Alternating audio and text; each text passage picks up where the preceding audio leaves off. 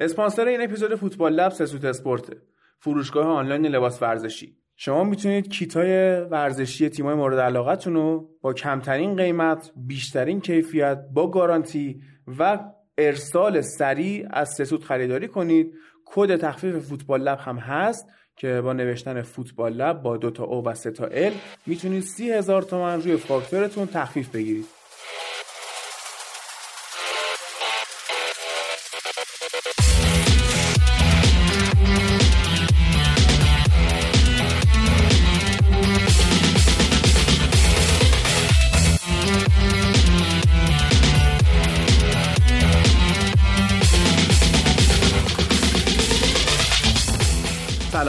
پادکست فوتبال لب خوش اومدید پادکست هفتگی فوتبال اروپا.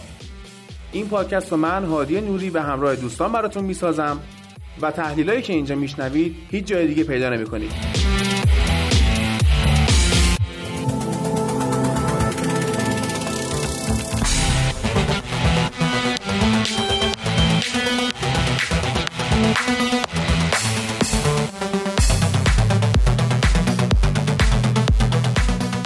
هفته توی پادکست مهمون داریم. مهمونمون ادمین کانال توییت اسپورت توی تلگرام عارف جنتیان که تو اجرای زنده اولیمون اسمشو شنیدید. یه تشکری کردیم ازش. حالا این هفته اومده مهمون برنامه ما شده. خوشم لیورپولیه و یه خورده می‌خوایم باش آشناشیم ببینیم چی شد لیورپولی شد. این همه تیم خوب تو دنیا. سلام. خیلی ممنون از دعوت شما و اینکه بهترین تیم دنیا. بعد از منچستر؟ نه نه نه. اون تراکتوره و بهترین تیم دنیا باشه شما انتخاب می‌کنی یا اینکه میری سراغ تیم دست پایین و مثلا بی کلاس. فرقی خب کلاس با کلاس فرق می‌کنه. ببین خود برایتون مگه توی شهرش طرفدار نداره؟ بله داره. ولی لیورپول تیم خاص و با کلاسه. خب. و آدما تصمیم می‌گیرن که چجوری کلاس رو کسب کنن. آها. دوست داشت. درست. الان تو چجوری کلاس رو کسب کردی؟ رفتم سب بابا منو برد مدرسه ثبت نامم که رفتم کلاس اول ب و خیلی دوست داشتم که به یک جایی برسم. همش گفتن دکتر مهندس بشید. بعد لیورپول چه تیم خفنی بود. چقدر خفن بود خوده و پول هم داشت دیگه گفتیم حتما. قانون جذب تو کودکی رو اون تاثیر گذاشته. من تو اون وقت نمی‌دونستیم چه این چیزایی ها. ولی خب پول بود دیگه لیورپول. و البته رنگ لباس لیورپول تاثیر زیادی داشت و البته جو آنفیلد خیلی چیزای مختلفی تاثیر گذاشت. استیون جرارد بزرگ. تو با جرارد لیورپولی شدی پس. نه من عوامل موثرتری هم جز جرارد داشتم. سامی هوپیا بود این آخرش هوپیا بود یا هیپیا؟ هوپیا. خب؟ عامل اصلی و مهمش می‌تونست مایکل اوون باشه. که رفتش. نه برای من نه برای خیلی از همدوره های من مایکل اوون لیورپولی بود. ولی من اون وقتی که فوتبال رو می‌دیدم لیورپول تیم تنها تیم مورد علاقم شاید بشه عاشقش بودم. نه نبود. ولی خب وقتی بازیش دنبال کردم عاشقش شدم. و با دنی اگر، فرناندو تورس، استیون جرارد، جابی آلونسو، لوئیس گارسیا شاید تا پیرنش هم خریدم من یادم چهارم دبستان بودم ده سالم بود. شماره دهش که بعدش هم رفت و معاوضه شد با فرناندو تورس. فرناندو تورس شخصیتی بود که هم دوره های من و نسل ما رو خیلی کشش داد به سمت لیورپول. و با رفتنش از لیورپول دل خیلی از ماها رو شکست. ولی بازم محبوبه دوستش داریم. خب ببین یه چیزی که این چند ساله داره مطرح میشه اینه که خیلی تیما مالکای پولدار دارن. بله. روسا اومدن تیم خریدن عربا اومدن تیم خریدن آمریکایی هم اومدن تیم خریدن. یه مالک آمریکایی میشه مثل مالک آرسنال. اونطوری نابود می‌کنه. یه مالک آمریکایی میشه مثل گلیزرهای منچستر اونجوری تیمو خراب می‌کنن. چی شد که مالک های لیورپول انقدر خوب در اومدن آیا خودشون آدمای درستی هن یا مشاورای خوبی دارن؟ ببین جان هنری مالک لیورپول وقتی که باشگاه رو از ژیلتا خریدن قبل تر از اون یک باشگاه دیگه داشت توی آمریکا و بیسبال. بوستون رید ساکس رو داشتن که اونها هم یک فلسفه تقریبا مشابه لیورپول داشتن. یک دوره دوره طولانی مدت میشه گفت قهرمان نشده بودن و اونا با خریدن اون باشگاه تونستن تاریخ و شکوه اون باشگاه رو برگردونن. حالا با توجه به قوانین و فلسفه ای که خودشون داشتن و البته فلسفه مشابه این دو تیم تونستن لیورپول رو حالا دگرگون کنن. وقتی که لیورپول با روی هاجسون به منطقه سقوط داشت نزدیک می‌شد و بازی جلوی اورتون رو ما باختیم. خیلی از طرفداران لیورپول هیچگاه تنها قدم نخواهی زد رو گذاشتن کنار و داشتن نسبت به عمل کرده هاجسون شعار می‌دادن و بزرگترین اسطوره یعنی یکی از بزرگترین اسطوره های باشگاه لیورپول اومد یا برگشت به لیورپول و آخرین قهرمانی لیگ رو ما با King کنی دالگلیشه یا Sir کنی دالگلیشه بزرگ گرفتیم. این تنها کسی که من به هم بر نمی‌خوره وقتی که اریک کانتونا تو فوتبال وجود داره به اونم بگن King همین کنی دالگلیشه چون بعضیا هستن به مسی هم دارن میگن King مسی. در حالی که درست نیست نکنید. لقب King رو خراب نکنید. آره کینگ مال دالچه بزرگ. ادامه میدیم به بحثمون. خب این هنری دالچه برگردوند. ما یک بودجه خیلی خوبی در اختیارش گذاشت با توجه به مدیرایی که داشتیم. چهل میلیون پوند اندی کارول رو گرفتن نه چهل, حیفش کردن. چهل میلیون پوند اندی کارول رو ما نگرفتیم. چیکار کردی سی و پنج میلیون یورو اندی کارول رو گرفتیم. مطمئنی؟ بله ما فرنان تورس ما پولی خرج نکرد هنری و اون تیمی که پشتش بودن. ما فرنان تورس رو فروختیم که تونستیم. تورس رو فکر کنم 5 میلیون پوند چلسی برداشت. بله. خب. و اون زمان گرونترین بازیکنی بود که توی لیگ برتر جابجا شده بود. بعد فروش فرناندو تورس ما لوئیس سوارز هم گرفته بودیم. یعنی قرار بود که زوج فرناندو تورس لوئیس سوارز رو داشته باشیم. و با توجه به اینکه تورس خیلی افت کرده بود و یک شرط عجیب غریب گذاشته بود که با تک مهاجم باشه و خب همه چی رأس کار اون قرار بگیره و با پیشنهاد خیلی خوبی که اومد و با توجه به اون افتی که تورس داشت ما فروختیمش و اندی کارول رو جایگزین کردیم. اندی کارولی که توی نیوکاسلش آقایی می‌کرد و به تیم ملی انگلیس دعوت کنار کوین نولان. بله کنار کوین نولان که بعدش هم رفتش وست هم. داشتن آقایی می‌کردن اونجا و حتی یک بازی هم بوده 78 کام لیورپول گل زد و یک هیچ بازی بردن که شد که شماره نه لیورپول شد. خیلی حیف شد. اندی کارول اگر واقعا درگیر الکل نمی‌شد خیلی جای پیشرفت داشت. اصلا نابود کرد فوتبال خودشو. اندی کارول وقتی که اومد لیورپول اولین بازیش جلوی منچستر سیتی بود. و یه شوت فوق زد. دو تا گل زد اندی کارول. اولین بازیش آنفیلد.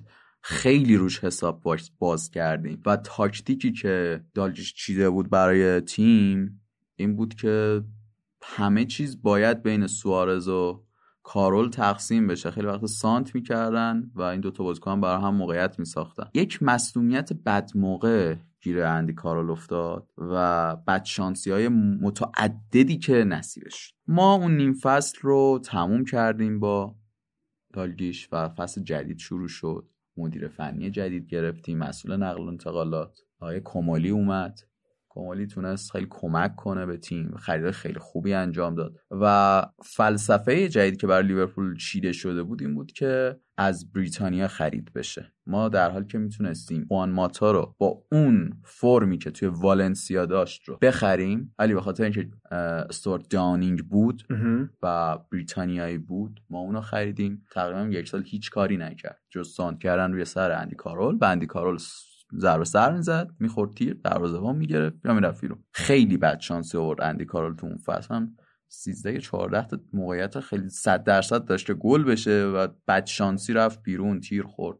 و اگر اونا گل می‌شد اون سال لیورپول قهرمان می‌شد. چیزی بود که در آورده بودن. چارلی آدام رو خریدن. چه بازیکن خوبی بود؟ خیلی تافک خوبی اصلا بود. اصلا بلکپول رو یه تنه داشت رهبری می‌کرد. توی یکی از بازی ها فرمش خیلی بد. گل به خودی زد اخراج شد. وضعیت خوفناکی براش پیش اومد لیورپول. چارلی آدام فرگوسن میگفتش که اگه من این بازیکن رو داشتم استراتژی تیمم می‌شد این که بریم کورنر بگیریم چون فوق العاده کورنر می‌کشه. بهترین کورنر زن جهان بهش می‌گفتن اون سال که دیگه نشد که بشه. جوزه انریکه رو بده برای دفاع چپ گرفته بودیم. که اصلا خوب نبود. توی نیوکاسل خیلی خوب بود و توی لیورپول هم حتی جواب داشت می‌داد که نه مصدومیت براش پیش اومد. و نتونست که ادامه بده و یک بیماری عجیب غریبی هم البته دستش اومد. توی بازی هم ما گلرون رینا اخراج شد. اومد دستکش دستش کرد دروازه‌بان هم وایساد که ما تون سال گلر هم گرفتیم برای جایگزینی رینا. دونی از روم. آه دونی. آره آره. دونی از روم رو گرفتیم که اونم یه بازی فیکس بود. مصدوم اخراج شد و گیر براد جونز افتادیم. براد جونز واقعا عجیب ترین دروازبانیه که من بعد سوشا مکانی دیدم. و ایشون یه جوری بود که وین رونی وسط زمین تو سر توپ زد پرید اون طرف. وین رونی سرش وارد دروازه خالیه پاسات فهم پرسی گل زد. خیلی عجیب بود براد جونز. آره دوره هایی که شما گذروندید مخصوصا با رفتن ژابی آلونسو تنها شدن جرارد بعدش رفتن خاویر ماسکرانو که همون موقع ماسکرانو رفت که چارلی آدم اومد. بله. بعد یه خورده خط میانی لیورپول خالی شد و هنوزم که هنوزه ما می‌بینیم. الان لیورپول عقب و جلوی فوق ای داره اما تو خط میانی اون یک مهره تاثیرگذار رو نداره. یعنی okay فابینیو من کماکان میگم به لحاظ دفاعی تخریب بازی و نگه داشتن تیم توی حمله بهترین هافبک جهانه شکم توش نیست. هافبک دفاعی دنیا. نه اصلا حالا ما تو پادکست بحث زیاد کردیم که اصلا هافبک همون چیزی که ما به اشتباه بهش میگیم هافبک دفاعی. هافبک یعنی نیمه دفاع. اینو هم که اونجا وای میسته بهترین هافبک دنیا فابینیو. okay. بله. ولی الان با مصدومیت فابینیو ما می‌بینیم اصلا مهره تاثیرگذار نداره. مجبور همه بازی‌ها چرخشی بازی کنه. این سیاست مدیرای لیورپول که اومدن خرید کردن الان عقب جلو رو خوب بستن چرا به خط میانی نرسیده هنوز؟ چرا کماکان میلنر گزینه دوم همه پست است میلنر یک بازیکن غیرتیه که خیلی تاثیر داره برای لیورپول. بیش از اون چیزی که همه فکرش رو می‌کنن یورگن کلوپ روی میلنر و هندرسون حساب باز کرده. هندرسون جز همون خریدایی بود که کمالی انجام داد برای تیم و با ساندرلند اومد بالا مطرح شد و همون سال هم که اومد لیورپول بهترین بازیکن جوان سال انگلستان هم شد. الان که کاپیتان ما هست شاید خیلی بگن بعد جرارد هندرسون کاپیتان شد خیلی شوک بزرگی به ما ایجاد شد و جای تعجب هم داره. بله ولی هندرسون الان داره نشون میده که یک کاپیتان واقعیه. نه در درون زمین بلکه بیرون زمین. وقتی که یک بازیکن خریداری میشه برای لیورپول یک بازیکن جوون میاد توی تیم اصلی و می‌بینه کاپیتان تیم چجوری میدوه چجوری زحمت می‌کشه برای تیم اونم ترغیب میشه که همین کار انجام و چجوری حتی تعویضم میشه از بازیکنی که داره میاد حمایت می‌کنه طرفدارا رو تهییج می‌کنه. بله. الان میگی چرا زیاد خرید نمی کنیم در مورد هافبک و چیز فوق العاده بگیریم؟ الان فابینیو مصدوم شده. جورجینیو واینالدوم رو داریم. ما میلنر رو داریم ما هندرسون رو داریم ما چمبرلین رو داریم. شما یک گروه از بازیکنهای متوسط رو آره. به بالا داریم. که کلاس جهانی نیستن. به جز فابینیو. فابینیو که اصلا بذار کنار. آره. ولی تمام مهرایی که لیورپول تو خط میانی داره کلاس جهانی نیستن. و شاید همین ضربه بزنه بهتون. الانم حالا سیاست های خرید که دنبال می‌کنیم شما برای ژانویه مینامینو رو از سالزبورگ گرفتید. و این فکر کنم من یه عکسی ریچب دیدم چون در جریان نبودم. این همون بازیکن است که جلو تیم ملی ایران توپ رو گرفت اومد رفتن گلش کردن؟ بله. چنین بازیکنیه که یورگن کلوب می‌خواد. و خب گرفتیمش دیگه. ما اون وسط تازه شک... جردان شکیری هم داریم. ما ویلسون که قرض دادیم به برنوس اون هری ویلسون خوبه. اونم داریم. ما بازیکنایی داریم که می‌تونیم روشون... روشون حساب باز کنیم. ما قرار نیست که حالا همه چیمون بر اساس هافبکمون طراحی بشه. وقتی آرنولد و رابرتسون هستن و اونا دارن تحریزی می‌کنن زیاد نباید فکر خرید شماره ده باشیم. حالا خیلی میگن فکر کن اگه کنار همین آرنولد و رابرتسون یکی مثل اریکسن بود اصلا چی می‌شد؟ خب الان این تاکتیک که لیورپول داره شماره ده ما مهاجم نوک ماست. فیرمینو برمیگرده. بابی همیشه برمیگرده به هافبک ها کمک می‌کنه و می‌تونیم بگیم یه هافبک دفاعی کامل فیرمینو برای تیم به دفاع کمک می‌کنه به ما دوتا مهاجم دیگهمون وینگرامون سادیو مانه محمد صلاح کمک می‌کنه. و خب خیلی نقشش پررنگ تو تیم. کمتر داره گل می‌زنه ولی نقش خیلی خیلی خیلی مهمی داره. حالا ما شماره ده رو تقریبا نداریم تو تیممون. یک شماره نهی داریم که برمیگرده نقش 6 رو اجرا می‌کنه میره سر جاش. و با این ترکیب داریم نتیجه می‌گیریم و احتمال اینکه ما هافبک بگیریم یک شماره ده کامل مثل کریستیان اریکسن خیلی کمتره. نسبت به یک مهاجم نوک که ورنر هستش. ما خیلی تلاش داریم می‌کنیم که یک مهاجم نوک بگیریم تا یک شماره ده. چرا که بابی فیرمینو داره همون کار رو انجام میده. و زوج سازی و مثلث سازی که یورجن کلوب با هافبک ها و دفاع و حمله داره انجام میده نتیجه داده تا الان. صدر جدولی تقریبا میشه گفت بهترین تیم دنیاییم. که زیدان گفته اگه بخوریم به لیورپول حذفشون می‌کنیم. من امید دارم که به رئال مادرید بخوریم و چون خودم خیلی زیدان دوست دارم دوست دارم سال 2009 تکرار بشه رفت و برگشت 5 تا بخورن تو آنفیلد 4 تا بخورن. ولی خب چون خودش خواسته یک فاجعه بزرگ می‌تونه برای رئال رقم بخوره اگر این دو تا تیم به هم بخوره حالا این مینامینو پستش چیه؟ چجوری؟ من چون دنبال نکردم تو سازبورگ چی کار می‌کنه. چجوری اصلا بازیش جایی کی می‌خواد یعنی حتی ذخیره کی می‌تونه باشه و اصلا کلا چی کار است؟ ما مینامینو رو با هفت و دو میلیون یورو بند فسخش خریدیم. یعنی تقریبا 5 میلیون پوند. بله تقریبا. یک دزدی آشکار انجام دادیم. این بازیکن می‌تونه شماره ده باشه می‌تونه وینگر چپ و راست باشه می‌تونه یک هافبک وسط باشه و خیلی خوبه این بازیکن. خیلی خیلی خوبه و ما برای نیمکتمون گرفتیم تا برای ترکیب اصلی. سنش هم کمه. آره سنش هم خیلی خوبه و جا داره برای پیشرفت امیدواریم که پیشرفت کنه دیگه. تقریبا میشه بهش گفت شماره هفت برای تیم یه شماره هشت برای تیم می‌تونه باشه. البته ما تو هافبک هایی هم که اشاره کردیم نبی کیتا هم نبی جان آره. نبی کیتا وقتی توی آلمان بوندسلیگا بازی می‌کرد خیلی خوب بود. اومد توی انگلیس و خاطر اون شرایط فیزیکی.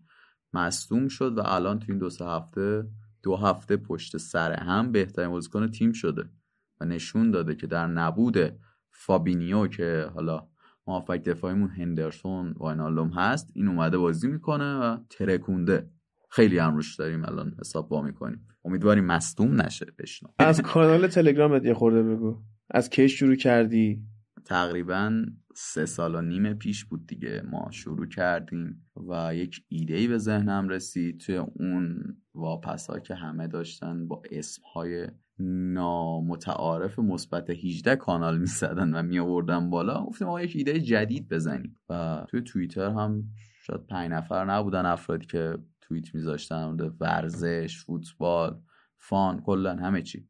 گفتیم آقا ما اینو می‌زنیم. و خیلی تاثیر گذاره خیلی ها مشتاق میشن به نویسندگی در این باره و به نتیجه رسیدیم. خیلی ها اومدن توییتر توییت کردن برای ما چیز فرستادن نوشتن.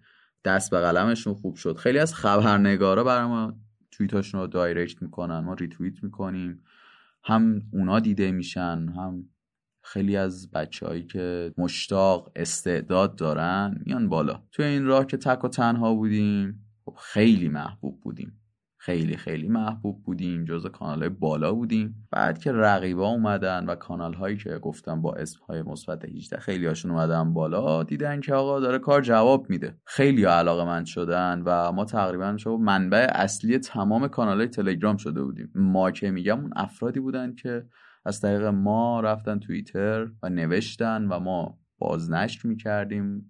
تحت پوشش قرار می‌دادیم تقریبا که اونا دیده بشن توی تلگرام. و اونا دیدن چه خوبه همش بدن کپی می‌کردن و خودشون هم یه همچین کانالی زدن و اومدن بالا.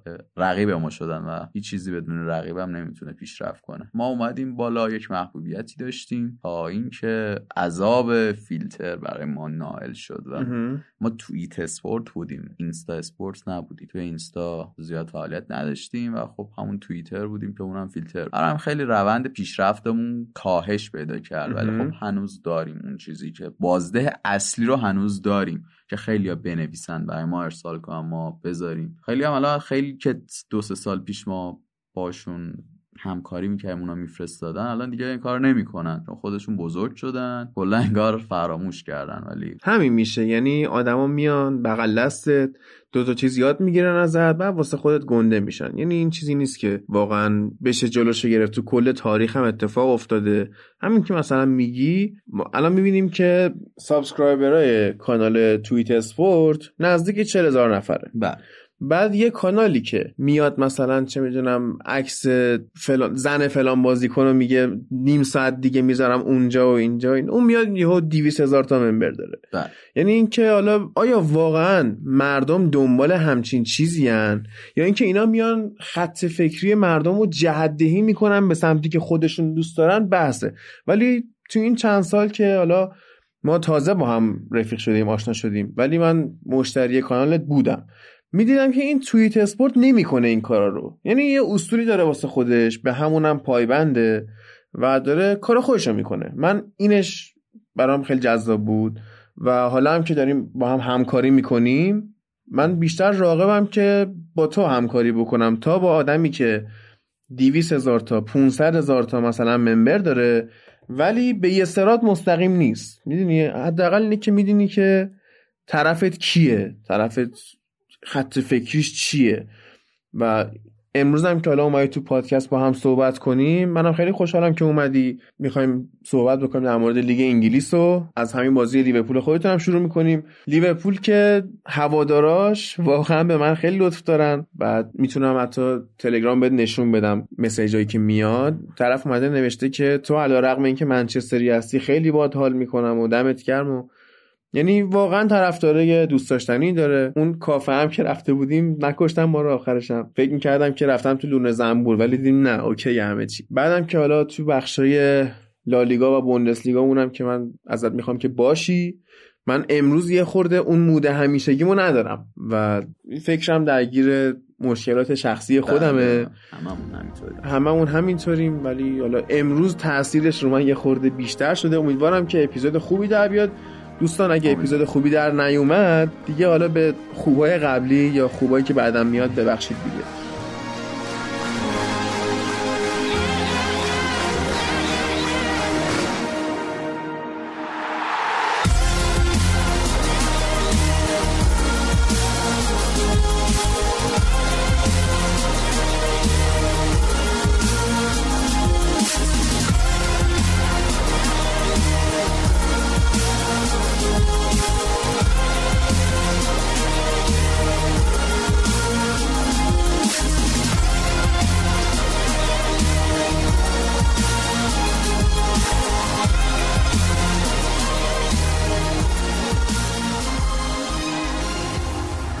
سراغ لیگ انگلیس هفته 16 هم از بازی لیورپول و برموس شروع می‌کنیم تو خونه برموس البته می‌دونید که تو این اپیزود تحلیل دربی شهر منچستر رو نداریم به خاطر اینکه دیروز اپیزود اجرای زنده اونها بیرون اونجا صحبتاشو کردیم. برموس خب جلوی لیورپول حرفی واسه گفتن نداشت. داشت دفاع می‌کرد نیتن اکه مصدوم شد و بعدش هم لیورپول شروع کرد به گل زدن. جالب بود عارف اون روزی که سادیو مانه بازی نمی‌کنه محمد صلاح شروع کرده و پاس گل دادن و پشت پا و اصلا چجوری داستانش؟ محمد صلاح بازیکن خیلی تاثیرگذاریه برای لیورپول. ولی طرفدارای حالا اون چیزی که ما داریم می‌بینیم سادیو مانه رو بیشتر دوست دارن تا محمد صلاح سرش تو کار خودشه. اونم خیلی وقتا پاس نمیده. خب. ولی همه اینا نشأت می‌گیره از این کرمی که آقای صلاح داره. و خیلی وقتا تکروی می‌کنه پاس نمیده و خودش میره جلو. شد شد نشد نشده دیگه. میخنده و میگرده. ولی سادیا مانه نشد یعنی خیلی عصبیه. ما این غیرتی که اون داره رو بیشتر میپسندیم تا اون چیزی که محمد صلاح داره. ولی تو دنیا طرفدار ایران کلا یه لول فرق دارم با بقیه خب. دنیا. الان دنیا مثل قبل نیست. مثل ده هفتاد هشتاد نیست که فنا بزنن همو بکشن دعوا کنن. الان میگن خب نشد دیگه. کاریش نمیشه که محمد سلام صلاح دوستش داریم. به جاش به جای اون گلایی که زد میبخشیمش.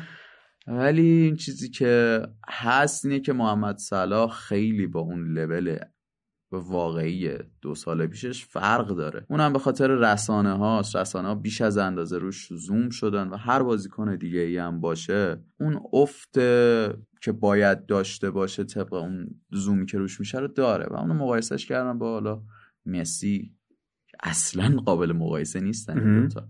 صلاح یه بازیکن تیمی بیشتر تا فردی. به نظر صلاح رفتنی آخر فصل؟ نظر شخصی من نه رفتنی نیست.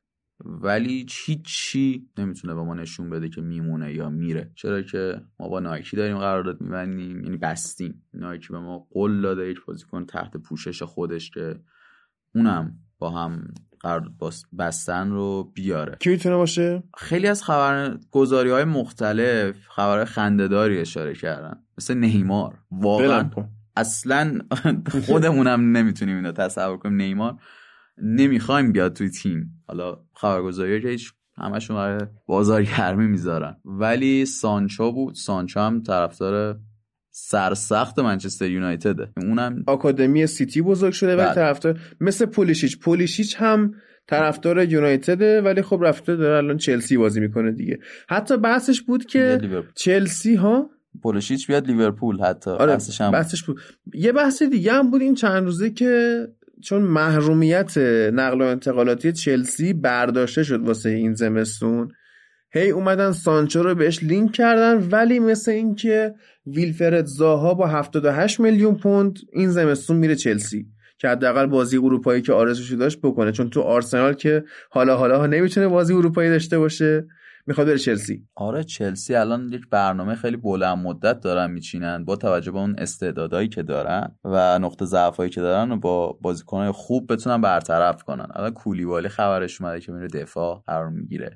کولیبالی و نیتن اکه به سیتی لینک شدن واسه همین زمستون. بعد آخه چلسی ها یا پول کولیبالی رو خرج می‌کنه؟ ولی اکه بند باز خرید داره برای چلسی. چلسی. بله. خب. و کولیبالی هم احتمال اینکه بیاد چلسی خیلی بیشتر از اینه که بره تو سیتی بازی کنه. خود سیتی الان ناجور دفاع وسط نیاز داره. جلو منچستر هم که فکر کنم بازی خود دیدی دیگه چه بله. بلایی سر دفاعش اومد. و یه نکته دیگه هم که هست اینه که نیتن اکه بسه به خاطر اینکه چلسی توموری رو هم داره که در مسیر پیش رفته آسپیلیکوتا هست که به اینا تجربه انتقال بده. و حالا کریستیانسن که این هفته خوب نبود ولی در مجموع جا بیفته دفاع خوبیه. نیاز داره که 10 تا بازی فیکس باشه تو جریان فکری تیم بیفته. یه دفاع واسه چلسی کافیه. یه دفاع کافیه ولی شما نمی‌تونی رو که بذاری کنار کولیبالی. کولیبالی خیلی لولش بیشتره. بحث چلسی شد. چلسی این هفته سه یک به اورتون باخت. بعد گلا رو که نگاه می‌کردی گل ریچارلیسون که از روز ضربه سر بود بین دفاعی چلسی شبیه PES 2016 بود. خب که هر سانتری می‌کردی گل می‌شد. خیلی مسخره بود. گل دومی که از دامینیک کالورت لوین خورد. حالا هفته پیش من چقدر از این کالورت لوین انتقاد کردن گفتم این مهاجم به درد بخوری نیست. باید مویز کین رو بازی بدن. دو تا گل به چلسی زد. گل اولی که لوین زد مثل این بود که یه نفر داره فیفا بازی می‌کنه بعد دفاعش رو لگاسی ور میداری. نمی‌تونن پرس کنن. اون جریخ شد و گل سومی هم که اینا از اورتون خوردن لایی که کپا خورد تو پلیستیشن یکم قفل بود. این چجوری این دروازه‌بان گرونترین دروازه‌بان جهانه. یه بازیای خیلی خوبه. یه بازی یه گلایی می‌خوری که اصلا پیش خودت میگی این از آلمونیا ضعیف‌تره. لا آب آلمونیا تو این نکن. گلا رو بعدی نبود ولی کپا اون مبلغی که براش دادن بیش از اون چیزی بود که ارزشش داشت. حالا آلیسون رو بگیم. آلیسون هم حتی گرون بود ولی تو این بازار قیمت خوبی بود. ولی کپا اصلا ارزشش رو نداشت. اصلا. panic buy فقط خریدن که خریده باشن. می‌تونستن پیکفورد رو بخرن. آره. واقعا پیکفورد انگلیسی به انگلیس هم آشنا بود. می‌تونستن اونو بگیرن. مثلا پاپ رو بگیرن. نیک پاپ عالیه بله، آره. اونا می‌تونستن. ولی خب نکردن آره. حالا این هفته لمپارد اومد به حرف ما گوش کرد. انگل و کانته رو وسط بازی داد. بعد انقدر کانته خارج پستش بازی کرده جواب نمیده و از ولکات دیریبل دو طرفه خورد کانته. چیزی که اگه پارسال به یه نفر می‌گفتی می‌زد زیر گوشت. گفتش که داری چرت پرت میگی امکان نداره. ولی خب این اتفاق افتاد و نکته الان اینه که چلسی اوایل فصل اون مثلا بگیم هفته چهارم تا هفته چهاردهم تقریبا داشت خوب کار می‌کرد. ولی الان داره مومنتومش از دست میده و از اون بر رقیبش واسه سهمیه چهارم انگلیس منچستر یونایتد تازه momentum گرفته. و مهمترین چیز یعنی حتی مهمترین بخش لیگ انگلیس همین برهه کریسمسه که تو اگه اینجا بتونی momentum ت رو حفظ بکنی تا آخر فصل تو بستی سرنوشت فصل تو این روزای Boxing. آره Boxing Day و بازی های نزدیک بسته میشه بعد حالا مثلا دیشب توی لیگ اروپا یونایتد با ترکیب دوم و مثلا یه مشت جوون میاد تو زمین و نیمه دوم چهار تا به آلکمار هلند می‌زنه. خیلی راحت. یعنی بعد از بردن سیتی واقعا اینا به لحاظ روانی رشد کرد. حتی بعد از بردن تاتنهام من میگم. چون مورینیو رو که بردن یه خورده عقده‌هاشون خالی شد. و الان یونایتد داره خیلی بهتر میشه. چلسی از دست میده این داستان رو و میاد پایین تر البته ما باید به این نکته اشاره کنیم که چلسی لمپارد تیم خیلی جوونه. اونا هنوز به پختگی کامل نرسیدن. حتی به پختگی تیم سولشر منچستر یونایتد هم حتی نرسیدن. اونا خیلی جوونترن و بیشتر جای کار دارن. اون بردایی که آوردن نمیشه بهش بگیم مقطعی بود. ولی خب بردی بود که نمی‌شد بگیم که همیشه اینا می‌برن اینا جز چهار تا تیم میمونن. نه. حتی وقتی که لمپارد رو مربی کردن یک ساله برنامه نچیندن. دو سه. یعنی روی این برنامه ریزی کردن که تیمشون بعد دو سه سال بیاد بالا و الان هم چلسی سال اولش که سال گزارشه رو خیلی خوب داره سپری می‌کنه و میاد بالا و اون چهار تا تیم نهایی یا big four نهایی که میرن Champions League که قطعا لیورپول منچستر سیتی هستن بین اون دو تیم که لستر بازی سختش می‌رسه تو Boxing Day و احتمال اینکه لستر باشه خیلی بیشتر از منچستر یونایتد چلسی و تاتنهامه یعنی لستر سوم میشه به نظرت؟ لستر احتمال میدم بین دوم تا سوم بشه. و اینکه اگه Boxing Day لیورپول مثل بقیه سالها ما بد شانسی بیاریم. دفاعمون مصدوم بشه هافبک مهاجم یکیمون بالاخره مصدوم بشه و خالی بشیم حتی یکی نه دو سه تا باید مصدوم بشیم. احتمال داره قهرمان هم بشه مثل سال فوق و معجزه‌ای که با رانیری رخ داد. حالا لستر هم که الان بحثش شد دقیقا شبیه بازی لیورپول و بورنموث اینا هم داشت کارشون سخت می‌شد جلوی استون ویلا که تایرون مینگز مصدوم شد. بعد مینگز که مصدوم شد دیگه تموم شد قضیه. بعد واردی هم که دوتا گل زد یه پاس گل داد داره قشنگ میترکونه. 2015 2016 11 بازی پیاپی گل زد واردی. این هفته که گل زد هشتمین هفته پیاپیش بود و شاید اگر بره جلو بتونه رکورد خودش رو هم جابجا کنه. الان مدافعای لیگ از واردی واقعا میترسن. بعد وقتی می‌خوان برن دور برای واردی یه نکته اینه که سرعت واردی از اینا بیشتر جاشون می‌ذاره. نکته دیگه اینه که اگه برن واردی رو بگیرن آیوزه پرز آزاد میشه اون میره گل می‌زنه. برای همین توی حالا حالت دو دوزه ای که برندان راجرز درست کرده اینا دارن نتیجه می‌گیرن میرن بالا. و اینکه حالا امید الان نیست تو بخشای بعدی اضافه میشه که خیلی اعتقاد داشت 442 لوزی بهترین ترکیب فوتباله. درسته که چه تیمی اینو اجرا می‌کنه ها ولی 442 خطی که راجرز بازی می‌کنه توی لستر قشنگ 442 لوزی استون ویلا دین اسپیت رو قورت داد و توفش کرد. افتضاح یعنی همیشه اینجوری بود که مهاجمای لستر یه مدافع استون ویلا بیشتر جلوشون نبود. کلا جا میموندن. و در نهایت هم این هفته خیلی از کارشناسا از عملکرد جانی اونز قدردانی کردن که گفتن خیلی خوب شده خیلی پیشرفت کرده با عقلش فوتبال بازی می‌کنه. والا ما که ندیدیم. چقدر تو لستر خوب شده. بغل دست مگوایر و سویونجو که بازی کرد شاید الان خوب شده. ولی نمی‌دونم خیرش به ما که نرسید. هرچند یادمه که سال 2012 در حضور نمانیا ویدیچ فرگوسن می‌گفت جانی اونز بهترین دفاع لیگه. که ما اون موقع گفتیم فرگوسن دیگه به زوال عقل رسیده. ولی حالا الان اونز داره واقعا خوب بازی می‌کنه. شاید اون مال ده سال بعدو گفته. نمی‌دونم. البته راجرز مربی خیلی بدشانسی هم بوده. لیورپول با بدشانسی رو برو شد. نتونستن قهرمان بشن. سال بعدش با خریدای افتضاحی که با فروش سوارز داشتن بازم بدشانسی آورد. ولی امسال برخلاف لیورپولی که باش داشت قهرمان می‌شد چهار تا دفاع فوق خوب داره.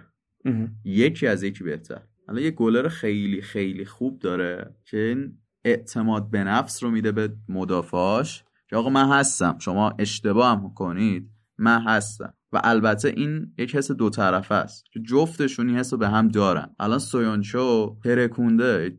مدافع ترک که اصلا نمی‌شد اول فصل بگیم که این تا اینجا فصل جز چهار دفاع برتره. اصلا نمی‌تونستیم روش حساب کنیم. الان اومده وایساده پشت سرش هم شمایکل. هافک دفاعی مثل اندیدی دارن. اندیدی خیلی خوبه. خیلی خوبه. داره اصلا تیمو جمع می‌کنه. مینیوله رو نداره. این خیلی خوبه که تیم مینیوله رو نداشته باشه. البته راجرز مربی بود که دنی اگر رو نیمکت نشین کرد که اشکرتل که اون سال خیلی هم گل زد دمش کرد و به همون اندازه هم اشتباه کرد و کلوتورو ساخو رو بازی داد. کلوتوری که اصلا ولش کن ولی ساخو بد نبود. ساخو بد نبود ولی نامبر وان هم نبود. به اون میزانی که ما به دنی اگر نیاز داشتیم و خاطر لجبازی که بعد بازی با ساوث همتون فصل اولش که ترکیب بد دفاعی چیده بود و دنی اگر بهش معترض شده کلا گذاشتش کنار. و الان دنی اگر پلیر 35 ساله خدافزی کرد در صورتی که هنوز که هنوز می‌تونست یکی از بهترین مدافع دنیا باشه الان نیستش دیگه.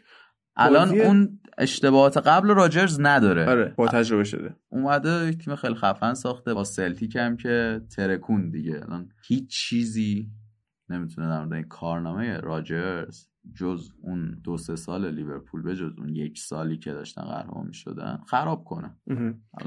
خیلی با تجربه تر. بحث مدافع قدیمی شد که اگر اینا رو گفتی من یادم اومد دیشب تو بازی منچستر و آلکمار دفاع وسط آلکمار کی بود؟ رانفلار استون میرا بازی می‌کرد. بله چقدر دلم تنگ شد. خیلی خوب این کله خرام بود قشنگ. خطا می‌کرد می‌زد نابود می‌کرد من رو.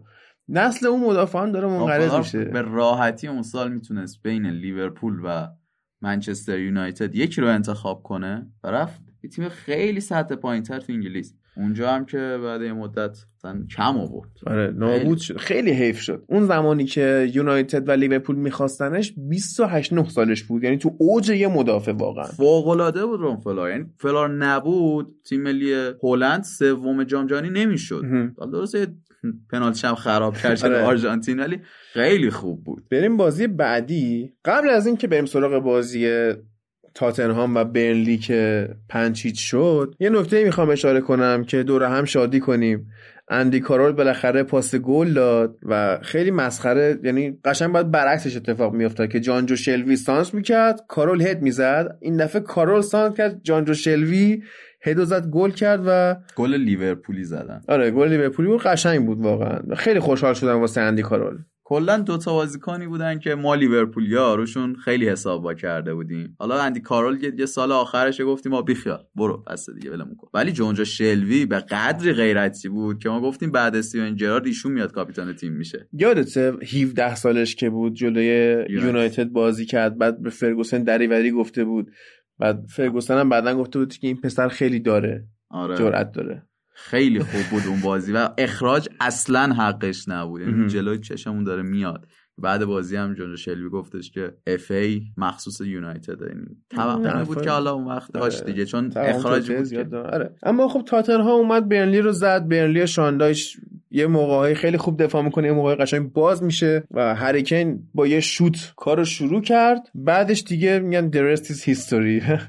خیلی چیزی که تو این بازی بولد شد اون گل انفرادی سون مین بود که نزدیک 70 80 متر با تو دوید گل زد. خیلی با گل مسی اومدن مقایسش کردن ولی خیلی فرق داشت. دریبلایی که مسی می‌کرد خیلی فنی تر و تکنیکی تر بود تا تانک مثل تانک اومد همه رو گذاشت آره سون دوید.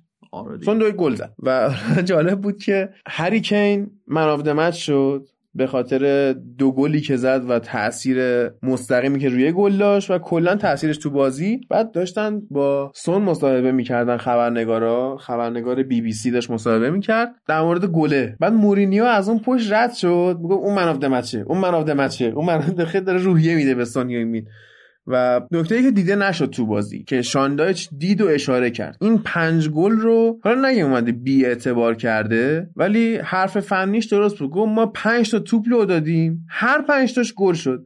و تو نگاه می‌کنی به گلای تاتنهام هیچ کدوم build play ندارن. هیچ کدوم بازی سازی نشده. توپ ربایی تبدیل به گل شده. و این می‌تونه باز زنگ خطر رو برای تیم مورینیو به صدا در بیاره که بازی ساز نداری آقای عزیز و اریکسن رو قدرش رو بدون نگهش دار راضیش کن بمونه. تا کی می‌خوای روی اشتباه حریف حساب باز کنی؟ ببین اشتباه حریف حساب باز کردن اینو تاکتیک دیگه. تو پرس ممکنه اشتباه نکنه مثل یونایتد که جلو سیتی اشتباه وقتی نکرد. که می‌تونی یک پرس وحشتناک ایجاد کنی من می‌تونه اشتباه نکنه اینا اینو تاکتیکه. آره قطعا تاکتیک. و این که باشگاه تاتنهام اومد پوچتینو رو اخراج کرد و مورینیو رو آورد صرفا مورینیو رو نیاورد. اونا یه کاری کردن که کریستیان اریکسن آلدروایرلد قراردادشون تمدید بشه. چرا که اونا دوست داشتن زیر نظر یه مربی بزرگتر کار کنن برن باشگاه بزرگتر و جام بگیرن. اونا اومدن یک مربی آوردن که خواد جام بگیره.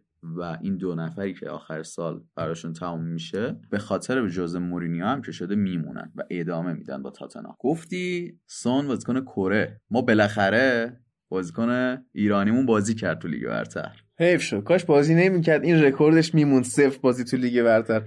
خب؟ خب اون رکورد داره هنوز. صفر پاس گل صفر گل. آره هنوز هنوز صفرش باز نشده. هنوز صفرش بسته است. باید تلاش کنه. و اون بازی هم که بازی خیلی خفنی بود. اولین بازی علیرضا جهانبخش تو لیگ برتر امسال برایتون ولورهمپتون که نونو نشون داده. هنوزم حرفی برای گفتن داره با ولورهمپتون نونو یه خاطره هم بگیم براتون که قرار بشه مربی رئال مادرید. وقتی نه بابا. وقتی مربی والنسیا بود خب. با اون نتایج درخشان که سال اولش گرفته و سال بعدش داشت شل وامی داد و بینیتز هم خیلی بد بود. سال بد نبود ولی بازیکن که باش حال نمی‌کرد این آقا اومد استفاده داد. والنسیا استفاده داد. خیلی شایعه رفت بالا. زیدان مربی شد. من نمی‌دونستم اصلا این قضیه رو. این خیلی داستان عجیب غریبی بود از نونو. که بعدش رفت پرتغال. و اونجا اونجا با مندز connection زد. بله. اونجا خیلی خوب بود و بعدش وولورهمپتون توی مالینیو و لشکر خوفناک گرگا اومد مربی شد و یک برنامه بلند مدت داشتن. توی Championship فوق العاده بودن این. خیلی خوب. خیلی خوب بودن. کودی کاپیتانشون به نحو احسن داشت دفاع و رهبری می‌کرد تا اون مهاجم نوکشون. تا این تیم رو آوردن لیگ برتر و نونو نشون داد. توی تیم لیگ برتر حرفی واسه گفتن داره با یوتا خیمنس خیلی خوب تونستن جواب بگیرن تو اون ترکیبشون دیوگو ژوتا هم دیشب توی لیگ اروپا هتریک کرد و این خیلی بازیکن خوبی هم. من نگاه می‌کنم ببین الان چقدر از الان... روی پاتریشیو گلرش بگیر آره. تا کودی و خیمنز و نوس یه نکته که می‌خوام اشاره بکنم اینه که الان چقدر قیمت ارلینگ هالند بالاست. چقدر روش زومه. ولی یه مهاجم خوب و کارگری مثل دیوگو ژوتا دیده نمیشه. می‌دونی؟ البته اونا کوترونر هم دارن. کوترونر هم بله اومده اونجا. اونجا دارن و بازیکن قلدریه. خیلی خوبم می‌تونن ازش جواب بگیرن. کلا تیم خوبی ساخته نونو و تو این سال دومش تو لیگ برتر نشون داد که مثل والنسیا نیست یه شل بگیره سال دومش خم بشه و نتونه بازی رو تو نظرت چیه؟ تو فکر می‌کنی که اگر لیورپول بره دنبال تیم و ورنر بهتره یا مثلا یکی مثل دیوگو ژوتا که همه کار واسط می‌کنه؟ ما نیاز داریم به یک مهاجم نوک مثل ورنر ولی یوتا هم می‌تونه خیلی خوب برا ما بازی رو در بیاره ولی میره زیر سایه محمد صلاح سادیو مانه. بابی فیرمینو و نمی‌تونه اون چیزی که واقعا هست توی تیم بزرگ نشون بده. ولی ورنر تا اونجایی که ما دیدیم می‌تونه این کار رو انجام بده. قرار نیست همه رو دیریب بزنی بری گل بزنی. می‌تونی کار تو خلاصه مفید انجام بدی و نهایتش نتیجه بیای برای توی این بازی که ولورهمپتون و برایتون داشتن یوتا دو تا گل زد. دقیقه 28 و 44 و بازی رو گرفتن دیگه. این بازی که خیلی هم روش زوم بود دو تا تیم 13 تا شوت داشتن. 11 تا موقعیت گل همتون ایجاد کرد 9 تا برایتون. سه تا خیلی موقعیت بزرگ داشت همتون و دو تاشو که گل کرد. از نظر آماری و فنی جز بازی های خیلی خفن این هفته می‌تونیم قرار بدیمش که دو تا تیم خوب بازی کردن و در نهایت علیرضا جهان بخشم بازی کرد. بریم یه موزیک گوش کنیم بیایم. بعد بریم سراغ بازی آرسنال این هفته. موزیکی که می‌خوایم گوش کنیم توی اپیزود چهار فصل چهار ریکم مورتی. این هفته پخش شد موزیک باحالیه. درش گوش کنیم برگردیم.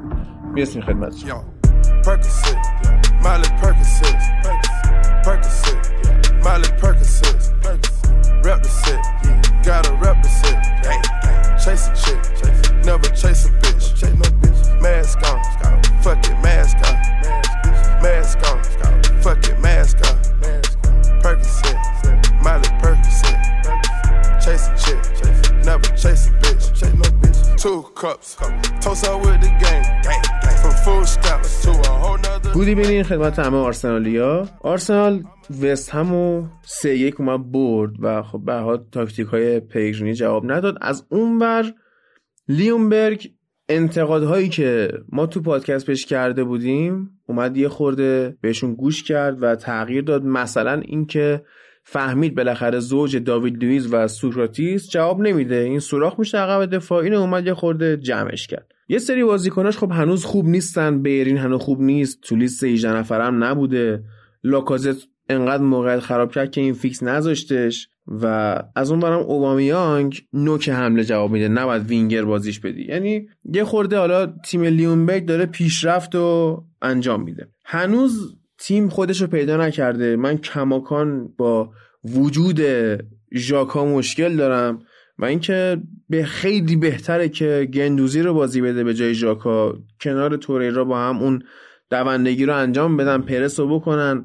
و خیلی انگیزه گندوزی بیشتره. آرسنال رو بیشتر از ژاکا دوست داره و همین می‌تونه کمکشون بکنه. چهار تا نکته خوشحال کننده داشتیم بازی واسه آرسنالیا. یکی این که هر سه تا گل تیم و مهاجما زدن یعنی مارتینلی و اوبامیانگ و نیکولاس پپه. در جریان بازی گل نخوردن. این گلی که خوردن روی ضربه شروع مجدد بود. تیمشون کامبک زد یعنی اول گل خوردن بعد سه تا گل زدن و اینکه برد خارج از خونه کسب کردن. یعنی این چهار تا نکته توی این فصل آرسنال زیاد دیده نمی‌شد و این بازی خب واقعا میشه پیشرفت رو توی این تیم دید.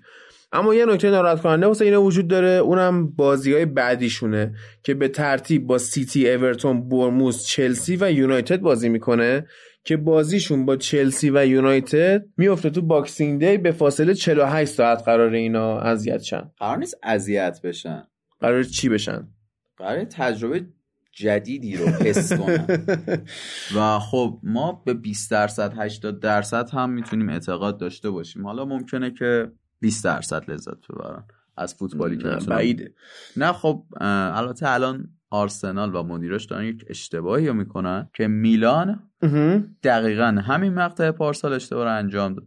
وقتی کنته و زلاتان ابراز علاقه می‌کنن که بیان تو تیمشون و شما نمیری سمتش معلومه که بعد به یک تیم کامل نمی‌رسی و در نهایت هم نمی‌تونی به قهرمانی فکر کنی. الان آرسنال می‌تونه بره سراغ آلگری کسی که فلسفهش آنجلوتی حتی. بله اون نکته بعدیش بود. آها. خب. آلگری یک ذهن برنده داره. حالا درست خیلی برنده لیگ حداقل. آره برنده لیگه. و شما و شما الان می‌تونی آلگری رو انتخاب کنی. و اگر نشد بری سراغ کارلو آنجلوتی برنده بزرگ چمپیونز لیگ. کسی که توی لیگ برتر قهرمانی داره با چلسی. وقتی که شما بخوای با یک تیم متوسط با یک مربی متوسط ادامه بدی خب معلومه که به یک جا نمی‌رسی و طرفداراتو زجر کش می‌کنی و کاری می‌کنه که بقیه تیمتو مسخره کنن. آرسنال تیم بزرگیه و حیفه که این بلا داره سرش میاد. واقعا حیفه. من لیورپولی وقتی بهش توجه می‌کنم ناراحت میشم. اونا الان می‌تونن آلگری رو حداقل بیارن و آلگری کسیه که بازیکن بزرگ خیلی دوست دارم باش کار کنن. کارلو آنجلوتی اینا مربی بزرگی که الانم تا تنور داغه. اگر نچسبونن در تنور؟ در تنور نونشونو؟ نونشونا ممکنه که سختش کردی. آره. ممکنه که آرسنال تنورش از بین بره. آره از بین بره و دیگه دری هم وجود نداشته باشه. و تا آخر فصل هم اون تنور سرد رو احساس می‌کنن و هیچ گرمایی برای طرفدارشون باقی نمیمونه. می‌خواستم میگم و با این خبرهای هیجان انگیز بریم سراغ لالیگا. دلم نیومد اینو نگم. بفرمایید. که سولشایر دستور داده با لینگارد چهار ساله تمدید بشه. بعد امروز خبری که همین صبح. همین صبح یک یکی یه خبری به من داد. گفت لینگارد تمایلی به تمدید نداره. مقصد بعدیش کجا می‌تونه باشه؟ کجا می‌تونه بازی کنه؟ کدوم مربی علاقه داره؟ برق شیراز. برق شیراز که الان فکر کنم پستش داشته باشه. جواب میده تو برق شیراز. بیفت نکن برق شیراز. تیم خوبیه. الاهلی اندونزی. از زمالک مصر. این می‌تونه گزینه می‌تونه خوبی. باشه. حتی راجا کازابلانکا مراکش نمی‌تونه بره. نه اون تیمش خیلی تیم قوی. خیلی تیم حیفه بابا اصلا. علی به نظر من جسی لینگارد منچستر نمونه و علاقه به ترک داشته علاقه به ترک داشته باشه. بعد سرنوشت جوالن رو تجربه کنه که الان با استوک تو چمپیونشیپ دارن بازی می‌کنن. یه خبر هیجان انگیز دیگه بگو، هم. داریم. جالبه. همین الان. یورگن کلوپ قراردادش تا 2024 با لیورپول تمدید کرد. و این خبر فوق العاده است برای ما لیورپولیا که اصلا جشن و بزن و به کوب باید راه بندازیم. آره، چون خیلی دوستش داریم هممون. کلوب گفتش که من می‌خوام برم آخر قرار دادم همین چند بله. پیشم گفت. و قصد این بود که جرارد جایگزینش بشه. دیروز با جرارد تمدید شده توی رنجرز و امروز با کلوب هم تمدید میشه. یعنی انصافا که مدیریت لیورپول رو باید طلا بگیرن. دمشون گرم. خب مدیر دارن کار می‌کنن قشنگ. الان شما می‌دونید مدیر عامل لیورپول کیه؟ کیه؟ آقای پیتر مور. پیتر مور مدیر عامل سابق EA Sport بود. آها. آقای پیتر مور وقتی اومد توی EA Sport و بازی ویدیویی فیفا هم بود که بسیار طرفداران کمتری داشت نسبت به Pro Evolution Soccer از شرکت Konami و آقای مور با برنامه ریزی که انجام داد کاری کرد که الان فیفا خیلی خیلی اصلا بازیه که دنیا الان. بازی ورزشی یکی آره. پرطرفدارترین بازی دنیاست یه بیشترین هنوز هستن آخه فکر می‌کنن که Call of Duty نه اون بازی Konami پرطرفدارترین نه اون که تو ایران دوست. دارن چون سانتر بکشن گل شه آها فوتبال چون entertainment ه. ولی فیفا فوتباله. آره دیگه. این حالا آره. می‌تونیم سلیقه‌ای هم داشته باشیم. ما. داریم در جهانی شو داریم آره نظر جهانی قطعا بله. فیفا آقای پیتر مور وقتی که از EA Sport جدا شد اون طرفدار سرسخت لیورپول بود زاده لیورپول مدیر عامل باشگاه لیورپول شد و یک برنامه ریزی بلند مدت انجام داد و طبق اون برنامه ریزی که با ای اسپورت انجام داد و سه ساله بهترین بازی دنیا رو روانه بازار کرد دقیقا همون کار رو با لیورپول کرد و. بعد سه سال ما قهرمان چمپیونز لیگ شدیم. پیتر مور یک نقش خیلی سازنده داشته مدیر اجرایی برای تیم آورده مدیر نقل و انتقالات آورده با یورگن کلوب خیلی روابط صمیمانه و خوبی داره که تاج و تخت لیورپول رو برگردوند و الان هم که یک معجزه می‌تونه قهرمانی رو از لیورپول بگیره. درست. معجزه برای منچستر سیتی لستر. یک شکست بزرگ می‌تونه بگیم برای لیورپول. حالا می‌تونیم بریم سراغ لالیگا.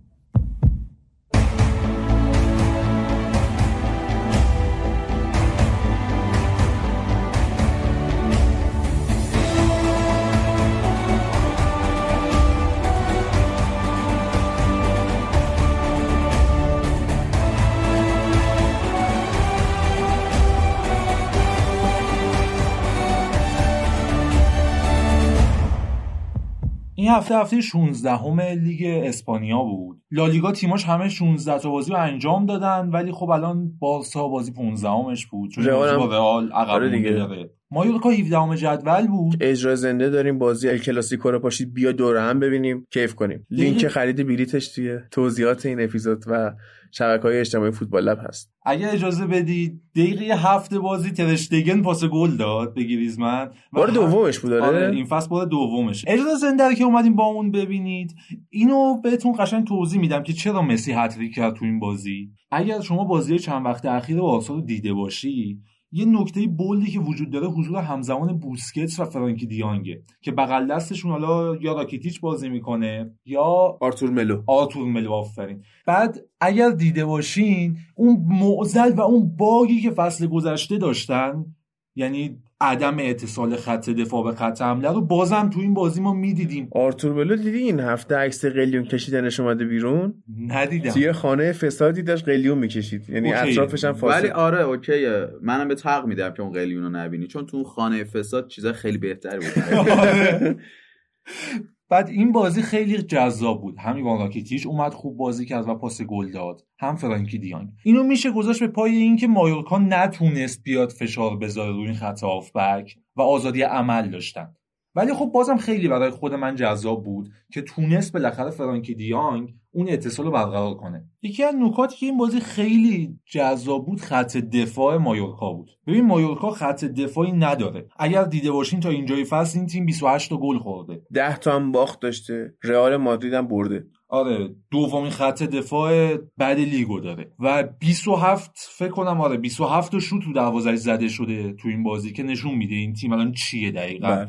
و از این 27 تا 17 تاش هم تو چارچوب بوده و اون دروازه‌بان کی بوده که تونسته این کار انجام بده؟ نه می‌تونه حالا مثلا تو چارچوب هم باشه و بخوره تو پای مدافع مثلا. این دروازه‌بان مانولو رینا خیلی خوب تونست این بازی کنترل بکنه مهاجمین بارسا رو. اگر آمار رو نگاه بکنیم چهارده تا save داشته تو این بازی. بنده خدا قشنگ درآورده براشون. 5 تا خورده ولی خوب درآورده. rate ش هم پایین نشد تو این بازی. یعنی نشون میده قشنگ تونست عملکرد مثبت داشته باشه. نکته ای که حالا برای ما ایرانیا خیلی جذاب بود از این بازی این بود که بودیمیر دو تا گل زد. بودیمیر کیه؟ بودیمیر سابقا مهاجم نوک پرسپولیس بود فصل الان مایورکاه نه این یکی دیگه است. اصلا اصلا نه جذاب نیست. بابا در موردش رو توییتر طوفان به پا شد همه فان میریختن زمین.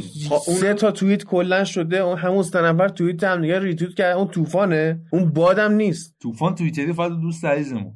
بعدش هم اصلا این چیز جذابی نیست. حالا اون سه نفری هم که گفتم اون سه نفر خودشون جذاب بوده. بودیمیر خب زده که زده. چیکارش کنم؟ گل زده خوب زده بابا اول تخم بوده یا مرغ؟ ولش کن ادامه بده. از نکات جذاب دیگه نمی‌خوای بگی؟ جذاب بود این آقای آنت بودیمیر. ببخشید آنته بودیمیر. قیافش که نگاه می‌کردی بنده خدا انگار همین الان رفتی از وسط جوب درش آوردی. اون سرنگ هروئین رو کشیدی بیرون گفتی بیا برو بازی کن. باید بره زیر دست آنتونیو کونته ترک کنه. کانتر واس مگه؟ خیلی واقعا من خودم حال کردم. اون سوراخ بارسا رو تیم 17 ام جدول تونست ازش استفاده بکنه خط دفاعی. ببین مسئله که تو دفاع بارسا هنوزم لاینحل مونده. اینه که اینا نمی‌تونن کاور بکنن پشت دو مدافع کنارش که میرن و توپی که پشت اینا انداخته بشه 100 درصد موقعیت گله. حالا بستگی به هوش اون بازیکن مهاجم داره و شانسش. الان وقتش بود همین هفته بارسا جلو منچستر بازی کنه. و ما ببازیم باز. آره چون مسیو دارن. حله. آره. حالا اگر دقت هم کرده باشیم به این آقای ترشتگن اگر یه تنه نبود اون تهو ببنده خیلی وضع اوضاع متفاوت می‌شد. این بازی کلا سه شوت رفت سمت چارچوبشون فکر کنم یا سه یا چهار تا بود. دو تاش گل شد. بعد چجوری میگین ته جمع کرده؟ این ته جمع کردن و در مورد کل فصل میگم. حالا این بازی استثنا اینجوری بود و گلای خوبی هم خورد بارسا. اگر نتونن این باگو کاور بکنن حالا می‌رسیم به داستان چمپیونز لیگ نمی‌تونن موفق باشن این فصل گفتم من بارها رئال مادرید و اتلتیکو نمیان برای قهرمانی. نمی‌تونن بیان برای قهرمانی. و بارسا هم که می‌بینیم صدره فقط به خاطر اینکه اونا نمی‌رسن. استاد رسیدن ها الان رئال هم 34 امتیازیه. فقط هم دو تا تفاضل گل فرق دارن. اگر بخوای به امتیاز مقطعی نگاه کنی آره. ولی مسئله ای که هست بحث سراشیبیایی که اینا توش گیر می‌کنن. خب. بازی مهمشون که مونده هنوز. این از این بازی رو در رو. بعدش هم بارسلونا فعلا خودش رو یه لول بالاتر نشون داده. اون لولشون هم مسیه. بازیکنی که می‌تونه در بیاره. گرت بیل و بنزما و کیو دارن دیگه؟ خامس و اسکو و ادن هازارد و اینا. فعلا نتونستن اون ستاره باشن که تفاوت رو ایجاد بکنه. نظر من که اینه در اتفاقا می‌تونن تیمی بازی کنن دیگه. نیازی نباشه که حتما یه ستاره باشه که کار واسهشون در بیاره. تیم رئال هم تیم چندان مطمئنی نیست. اگر نگاه کنیم یه سری ستاره ها دارن که دیگه اوور شدن گذشته ازشون. یه سری هم داریم که هنوز آندرن. خیلی مونده برسن. و این وسط حالا یک دو تا بازیکن مثل بنزما و میشه گفت کورتوایی که تازه دوباره داره برمیگرده. این رودریگوشون هم خیلی خوبه. این هم هنوز آندره. هنوز نرسیده به اون rate ی که نیاز داره تو ترکیب اصلی باشه و کار در بیاره بحث رئال که شد یکی از دوستانی که اومده بود اجرای زنده پادکست واسه دربی منچستر. دیشب داشتیم ما هم صحبت می‌کردیم. همون عزیزی که خیلی بحث لینگاردم بود. خب. بعد صحبت شد و گفتش که مثلا حرفایی که به لینگارد می‌زنی من دوست دارم و این داستانا. بعد اومد چون طرفدار رئالم بود اومد بگه که ما هم داریم همچین چیزی. گفت آقا ما هم یه بازیکن داریم از لینگارد شما بدتر. اینم دهن ما رو سرویس کرده و اینا. اسمش هم لوکاس واسکزه. گفتم تو قدر نشناسی اون حداقل اسمش لوکاسه. جسی اسم سگه. گذاشتن رو گفتم تو پادکست هم بگم دور هم باشی لوکاس واسکز. چند وقت پیش بازی کجا بود؟ یادم نمیاد. یک گل زدن رئال مادرید. این مرده که الدنگ بیرون زمین بود. یهو اومد تو گل آفساید شد. آفرین. هیچ تأثیری هم نداشت. فقط اومد تو آفساید کرد گل. یه نکته هم شما در رودریگو رئال مادرید گفتی. بارسلونا هم یه بازیکن داره مثل آنسوفاتی آنسوفاتی هم تقریبا مثل خود رودریگو داره بازی می‌کنه. و جفتشون هم جوونن و آینده این دوتا تیم رو می‌تونن تشکیل بدن و بسازن. جفتشون می‌تونن توی این ال کلاسیکو بازی کنن و حتی بازی رو برای تیمشون در بیارن. الان جفتشون به یک میزان آمادگی دارن. هم آنسوفاتی چون بخاطر بیشتر بازی کرده و البته یه مدت هم بیرون نشست و هم رودریگویی که توی چمپیونز لیگ اولین بازی چمپیونز لیگ چمپیونز لیگش هتریک کرد. این دوتا بازیکن هم خیلی امید دارن برای اینکه توی ترکیب اصلی قرار بگیرن. و از همینجا آینده خودشون با تیمشون رو بسازن. خیلی عالیه. نمیشه زیاد روشون حساب کرد. هنوز اون بلوغ نداشت. به نظر من روی رودریگو بیشتر از فاتی میشه حساب کرد. آره فاتی خب فاتی فعلا جوشهای بلوغ جوانیشو بزنه. می‌دونی یه خورده زوده واسش. حالا الان نشینه و خب رودریگو بیشتر داره نسبت به فاتی بازی می‌کنه و تو بارسا گریزمن و چه می‌دونم عثمانی که برگرده و مسی هم وینگرن. خیلی کمتر بهش بازی می‌رسه. ولی اینجا توی رئال مادرید فرصت برای بازی کردن رودریگو هست. البته فرصت زیادتری برای رودریگو هست. به این دلیله که بازیکنهای مصدوم خیلی بیشتری داره نسبت به بارسلونا و آنسوفاتی آنسوفاتی بازیکنایی که رقیبشن عثمان دمبله است گریجمنه حتی مسی. درسته مسی اصلا نمی‌تونیم بگیم که رقیبه چون یه پادشاه اون بالا و آنسوفاتی یک خیلی کوچیکه در بازیکن خیلی کوچیکه در مقابلش. ولی این رو نمی‌تونیم بگیم که در آینده کدومشون بهتر میشن. آنسوفاتی بازیکنیه که کنارش مسیه گریزمنه حتی عثمان دمبله همیشه مصدومه که اینا می‌تونن الگوهای خیلی خوبی باشن و حتی لوئیس سوارز عثمان دمبله رو اگر نذارن به عنوان الگو من خودم راضی ترم بچه میشینه PS بازی می‌کنه. فیفا بازی می‌کرد یا PS؟ Red Dead Redemption همون بازی می‌کنه. بعد صبح پا میشه میره میگه معدم درد می‌کنه. بعد معاینش می‌کنن می‌بینن هیچی نیست. بعد اینا دروغگوی خوبی میشه. اینیستا قول گرفت ازش که دیگه این کارو نکنه. یعنی فکر کن مهد کودک شده. قول می‌گیره که این کار فکر کن تعریف می‌کرد اسکولز توی مستند کلاس 92 میگه بازیکنه جوون که میومدن به تیم اضافه بشن برای اینکه برای بازی توی لیگ انگلیس قلدر بشن سرسخت بشن تو اتوبوس که سوار می‌شدیم بریم کمپ تمرینی اینا رو می‌کردیم تو گونی کتکشون می‌زدیم. بعد می‌گفت اسکولز گفت خود منم کلی کتک زدن. گیگزم مثلا یکی از کسایی که اسکولز زده بود گیگز بود تو تمرینا توی اتوبوس. اختلاف سنی نداشتن. خب چرا؟ چرا؟ گیگز 3 4 سال بزرگتر بود. همون خب بعد الان فکر کن اینیستا میره از این قول می‌گیره که حالا شبا کمتر PlayStation بازی کن. اون موقع اینا رو تو اتوبوس کتک می‌زدن. نسل فوتبال اینجوری به فنا میره. حرف شما درسته. عثمان دمبله دروغگو. همه چیش هست. ولی خب این بازیکن دو پاه. یه بازیکن خودش نمی‌دونه کدوم. یعنی خودش نمی‌دونه تو چه دقیقا با چه پای می‌زنه با پای چپ راست وسط. اینا هیچ کدومش نمی‌دونه. ولی چیزی که الان هممون می‌دونیم اینه که این آقا دو پاه. و آنسوفاتی هم می‌تونه مسی رو یک بازیکن خیلی بزرگ و الگوی اولش قرار بده. سوارز تو گلزنی گریجمن توی بازم گلزنی یک الگوی خیلی خوب توی پاس دادن. تو همه چی. عثمان دمبله هم این تو میگی که فاتی واسه پیشرفت الگوهای بهتری کنار خودش داره تا رودریگو توی رئال مادرید. بله. کاملا من میگم که نه. ببین درسته که مسی اونور هست ولی شما اگر برای الگو قرار دادن از ادن هازارد هم استفاده کنی به لحاظ هوشی چیزی از مسی کم نداره. ادن هازارد به حدی هوش بالایی داره که از باسنش هم استفاده می‌گیره برای اینکه تو بازی خوب بازی بکنه. و گنده هم هست. و کلا باسن خیلی خوب تاثیر گذاریه مثلا مگور وقتی می‌خواست بیاد منچستر یونایتد زمان دیوید مویس به خاطر اینکه باسن خیلی بزرگی داشت نتونست بیاد و به اون تیم ملحق بشه. در با صورت- پنج میلیون پوند می‌شد خریدش اون موقع. البته خب اگر میومد یک بازیکن سوخته دیگه حساب می‌شد الان. ولی ما بازیکن الان خیلی به باسن می‌تونیم اشاره کنیم که می‌تونه پیشرفت تاکتیکی و ذهنی بازیکن رو در نظر بگیره. الان ادن هازار رو نگا کن چه جوری مثل تانک میره جلو. این باسن از پوش کاورش می‌کنه. خیلی روش تاثیر داره. رحیم استرلینگ حتی. نقطه ثقل بدن خب همون باسن دیگه. رحیم استرلینگ هم که اشاره بله. کردی پپ گواردیولا داره. هم همین اشاره رو داشت نسبت به باسن رحیم استرلینگ که آقا خیلی تاثیرگذاره. که روی روند حرکتیش تاثیر تاثیر مستقیم داره. ما بازیکنایی هم داشتیم که باسنشون کوچیک شد و خب این روندشون و این کوتاهی پیشرفتشون. آب رفته می. آره آب رفت. مثلا از آرسنال اومد منچستر یونایتد همیشه آرسنال. این شورتشو می‌کشید بالا. آها اون دوستمون رو می‌خوای بگی؟ الکسیس بله. سر این جریان باسنش تو چند وقت اخیر خیلی براش مشکل الان فکر کنم. تو اینتر هم بهش فشار اومده که مصدوم بله. نه خب می‌خواستیم همینو بگیم دیگه. ببین الکسیس اصلا م- مسئولیتش رفته به باسن نداشت. الکسیس به خاطر اینکه بازی همش میشه روی نیمکت و پهن می‌شد. و هیچ تأثیری توی بازی نداشت چه اپیزودیه؟ چرا اینجوری شد؟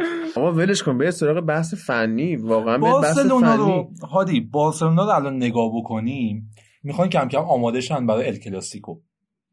اگه بذارن مردمش اگر بذارن آره. روز ال کلاسیکو ساعت 4 بعد از ظهر دوازده جای شهر بارسلون تجمع اعتراضی خب تجمع مردمه. کنن بیرون اینا داخل ورزشگاه بازی نه کنن. اینا نه دیگه متوجه نیستی. تجمع کجاست؟ تو مسیر حرکت اتوبوس رئاله. اصلا نمی‌تونه اینه برن ورزشگاه. خب مسیر رو عوض کنن. مسیر رو عوض کردن این شده. قبلا یه مسیر این مسیر دوم هم دارن مردم میبندن. خب فلش بک بزنن به قبل همون مسیر اول. اونجا. از قبل بسته است. مسیر ثانویه سالسیه ویز ندارن اونا که. البته شما اینا اپلیکیشن بلد نصب کنن که مسیر جدید سهمیه بنزین براشون میریزن نه این چیزی که توی بارسلون داره رخ میده خب اونا هم خیلی دنبال حق خواهی حالا شاید بنزین سه تومنی و سه برابری نداشته باشن ولی دنبال حق خواهی آزادی های بیشتری هن نسبت به چیز. و شهری که رقیبشونه. حالا اینا با هم در رقابت هستن هم از لحاظ اقتصادی و هم از لحاظ سیاسی و اجتماعی و اینا. بارسلونا می‌خواد مردم بارسلونا می‌خواد به اون آزادی های کاملش دستیابی پیدا کنه. می‌خواد و بره دیگه می‌خواد بکنه بره نه. مستقل شه. مستقل شدنشون می‌خوان یک ایالت مستقل داشته باشه. ایالت که دارن می‌خوان کشور مستقل. نه. پرچم دارن پرچم تیم ملی دارن. بله. می‌خوان یک ایالت کاملا مستقل داشته باشن. خود مختار خود مختار داشته باشن. حالا زیر پرچم اسپانیا خودشون قبول ندارن ولی می‌تونن باشن. یعنی نه تظاهرات کردنشون بیشتر به جدایی نیست به خاطر این حق خواهی است که این کار رو دارن انجام میدن. و الان هم یک اه، کارهای انجام دادن. فکر کنم اونا هم ر ز داشته باشن. که یک کانال تشکیل داده باشه و بعدم میگیرنش. میگه غلط کردن اونا هم داره همین کار رو انجام میدن که بریزن بیرون سمت. برم ال کلاسیکو شاید شاید این هفته هم مثل پنجم آبان لغو بشه. ولی اگر لغو شد ما بلیت فروشی تیوال و سایتشو باز می‌ذاریم و بلیت هایی که شما خریدید میمونه. هر وقت بازی برگزار شد شما می‌تونید بیاید. یعنی سوخت نمیشه قضیه. بعد حالا مثلا بعد دفاع چپشون یوردی آلبا برگشته. یعنی تو تمریناته و احتمال اینکه بازی بکنه هست. ولی خب الان کماکان فیرپو داره بازی می‌کنه و فیرپو هم می‌بینیم اون بازیکن سمت چپه نیست. درست. تو فصل نقل و انتقالات می‌خواستن آلابا رو از بایر مونیخ بگیرن. نمی‌تونه کسی اون از باین بگیره ولی چرا؟ نمیره. کجا بهتر اونجا؟ داره کارشو می‌کنه دیگه. پولش داره می‌گیره محبوبیتش داره آبجوشو می‌خوره راحت دیگه. آره حالا اینا می‌خواستن آلوبا رو بگیرن ولی نگرفتن. و الان دوباره باگ سمت چپشون باز وجود داره. ببین من اگر در مورد باگا دارم صحبت می‌کنم دلیلش اینه که بارسلونا بالاخره بارسلوناست. نه بابا. یه لول فنی بالایی داره. آها. و مبحث اینه. وگرنه الان من بخوام. صحبت بکنم می‌تونم از 99 درصد محاسن مسی بگم و یک درصد محاسن ترشتگن. آره ترشتگن. ویدال هم حالا نیمه دوم اومد تو و آنچنان موثر نبود تو بازی. و بازم بگم جای فیلیپ کوتینیو هنوز تو این تیم خالیه. هنوز داریم می‌بینیم که اون bug اون فضایی که کاور نمیشه توسط یک attacking midfielder وجود داره. آخه کوتینیو هم همچین خوب جواب نمی‌داد تو بارسا وگرنه نمی‌رفت. خوب بازی نمی‌گرفتن که بخواد خوب بازی یه مربی کنه. همین مونده و وقتی نمی‌تونن کوتینیو بازی بگیره چه بهتر که ردش کنی بره. حالا نظری که من خودم دارم اینه که گریزمن حیف میشه. دیگه بازیکن 28 ساله 29 ساله و تو این سن و سالا حیف نمیشن. الان باید مهر تثبیتو بزنن که بمونن. وگرنه الان بخوان شروع بکنن به نزول دیگه اسمی ازش نمیمونه تو ده سال آینده. البته گریزمان یک روند سقوطی داشته نسبت به اتلتیکوش و شاید دو سال بیشتر دوام نیاره تو بارسلونای الان. دو سال خیلی خوبم داری میگی. بله خیلی خوب. احتمال داره به اتلتیکو برگرده. احتمال داره بره یه لیگ دیگه. انگلیس لیگ خیلی سخته تو این سن بتونه بازی بکنه. ولی تو این سبک بارسلونا قشنگ گریزمان داره حیف میشه نابود میشه. بعد لوئیس سوارز هم اونقدر فاصله سنی نداره که ما بگیم سوارز بره و گریزمن بخواد بیاد جاش بمونه. البته خب به جای سوارز که احتمالا بارسا آخر فصل اوبامیانگو بگیره. بازم اون اختلاف سنی اختلاف سنی نیست که بگیم اینو به جای اون گرفته. اگر می‌خوام بخرن اون لوتارو مارتینز به نظرم. مارتینز عالیه. آره. قطعا من حمایت می‌کنم از خرید لاتارو مارتینز. توی بازی این هفته ما اتلتیکو رو هم داریم که داره تلاش می‌کنه که امسال قهرمان بشه. ولی خب دیدیم که با مصدوم شدن بازیکناش و البته بدشانسیایی هم که پشت هم داشت و بازی که مساوی شد مثل همین هفته جلوی ویارال بازم نتونست خودش رو برسونه به اون بالا و امیدوار بشه که امسال بالاخره اون سالیه که بتونن قهرمان بشه. جلوی ویارال مساوی کردن و خب همونجا سر جاشون باقی موندن و هفتم بودن. توی بازی بعدی که بازی خیلی زیبایی هم بود بازی والنسیا و لوانته بود که والنسیا چهار دو حریفش شکست. توی این بازی راجر که دوتا گل تیمش رو زد یه گل به خودی هم زد. بازیکن لوانته. بله برای والنسیا. گامیرو دوتا گل دیگه رو زد و تورس دقیقه 88 گل آخر بازی زد برای والنسیا که این تیم تونست چهار دو حریفش رو شکست بده. این کوین گامیرو خیلی بازیکن خوبی بود و یعنی من یادم اون موقعی که توی لوریان فرانسه هم بازی می‌کرد من دنبالش می‌کردم. بعدم رفت اتلتیکو مادرید. این بازیکنیه که می‌تونه هم سرعتی کار کنه هم تارگت وایسه هم فالس ناین وایسه. ولی اتفاقای فوتبالی که براش افتاد که مهمترینش اینه که تیم مهمی که خیلی توی دید باشه ترانسفر نشد باعث شد که نبینیم فوتبال خاصی ازش. و حالا اتلتیکو مادریدم که رفت این بنده خدا پشت خط موند. آره. اگر اونجا هم شانس می آورد و می‌تونست خودی نشون بده و حداقل بیاد یه دوستا بازی خوبم انجام بده خیلی بهتر می‌شد. این بازی اسپر سیلسن هم مصدوم شد دقیقه سی و خورده ای بود تعویض شد. و بازم ما دیدیم دروازبان جایگزین ژائومه هم خوب دروازبانی کرد و حداقل تونست در بیاره براشون بازی و البته والنسیا کلا نمی‌تونه رو سیلیسن حساب واکنه. سیلیسن گلر تاپی نیست که بتونیم بگیم خیلی خوبه و یه تیم می‌تونه باش قهرمانی بیاره. یه گلر متوسط. و توی این هفته ها والنسیا خیلی خوب شده خیلی. و یک امید و یک شور دوباره تو مسایا ایجاد شده که این تیم می‌تونه برگرده به گذشتهش و خفاشا دارن همه رو امیدوار می‌کنن به پرواز دوباره تو شب. این فصل از اون فرمت فصل گذشته که همش مساوی می‌گرفتن و بازی ها رو میبستن یکم اومدن بیرون.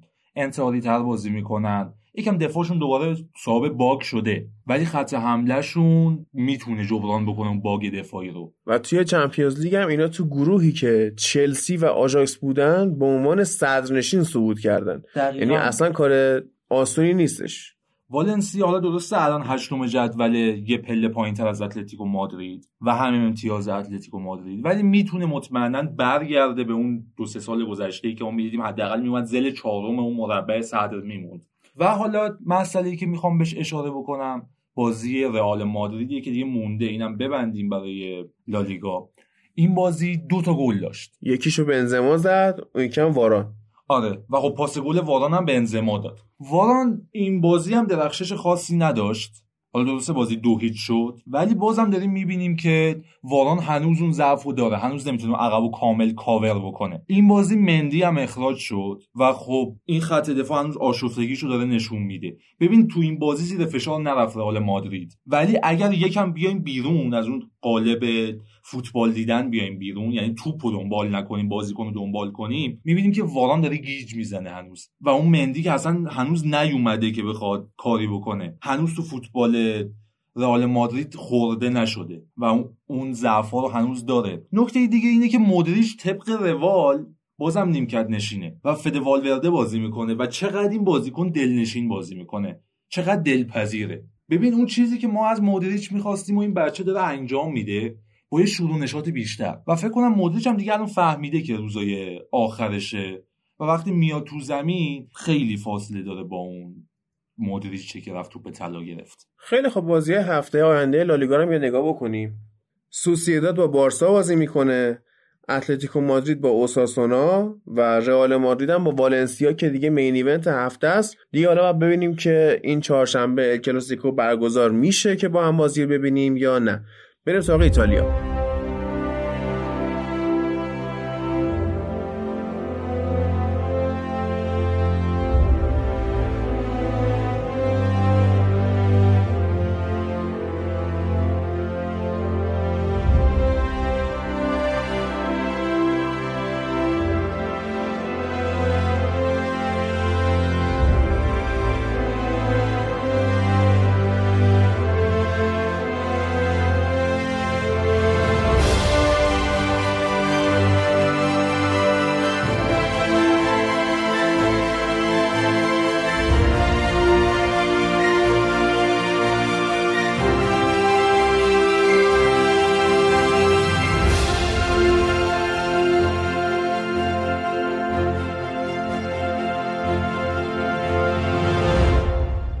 هفته 15 سری هم بالاخره برگزار شد. هفته ای که خیلی منتظرش بودیم. دو تا بازی بزرگ بعد تو این هفته برگزار می‌شد. و همطوری که هفته پیشم گفتیم اتفاقایی تو صدر جدول افتاد. تو این هفته دو تا تیم پایتخت یعنی روم و لاتسیو به مسافه دو تا تیم سردنشین جدول رفتن یعنی اینتر و یوونتوس. تو بازی اولی که بررسی می‌کنیم روم به مسافه اینتر رفت تو جوزپه میاتسا تو بازی که اینتر با انواع اقسام مصونیت ها روبرو بود و امتیاز گرفتن از این بازی براش خیلی سخت بود. از اون طرف هم روم تیم آماده ای بوده. تو سه تا بازی آخرش هیچ امتیازی از دست نداده و همه رو برده. به دلیل مصدومیت ها همینجوری که گفتم اینتر از وسینو والرو توی ترکیب اصلی استفاده کرد که هممون می‌دونیم دوتا بازیکنی بودن که اصلا کنته علاقه بهشون نداره و احتمال فروششون زیاده تا آخر فصل. از نکات جالب این بازی به حضور اسمالینگ توی ترکیب روم و لوکاکو توی ترکیب اینتر میشه اشاره کرد. بازیکنایی که خب فصل پیش جفتشون توی منچستر بودن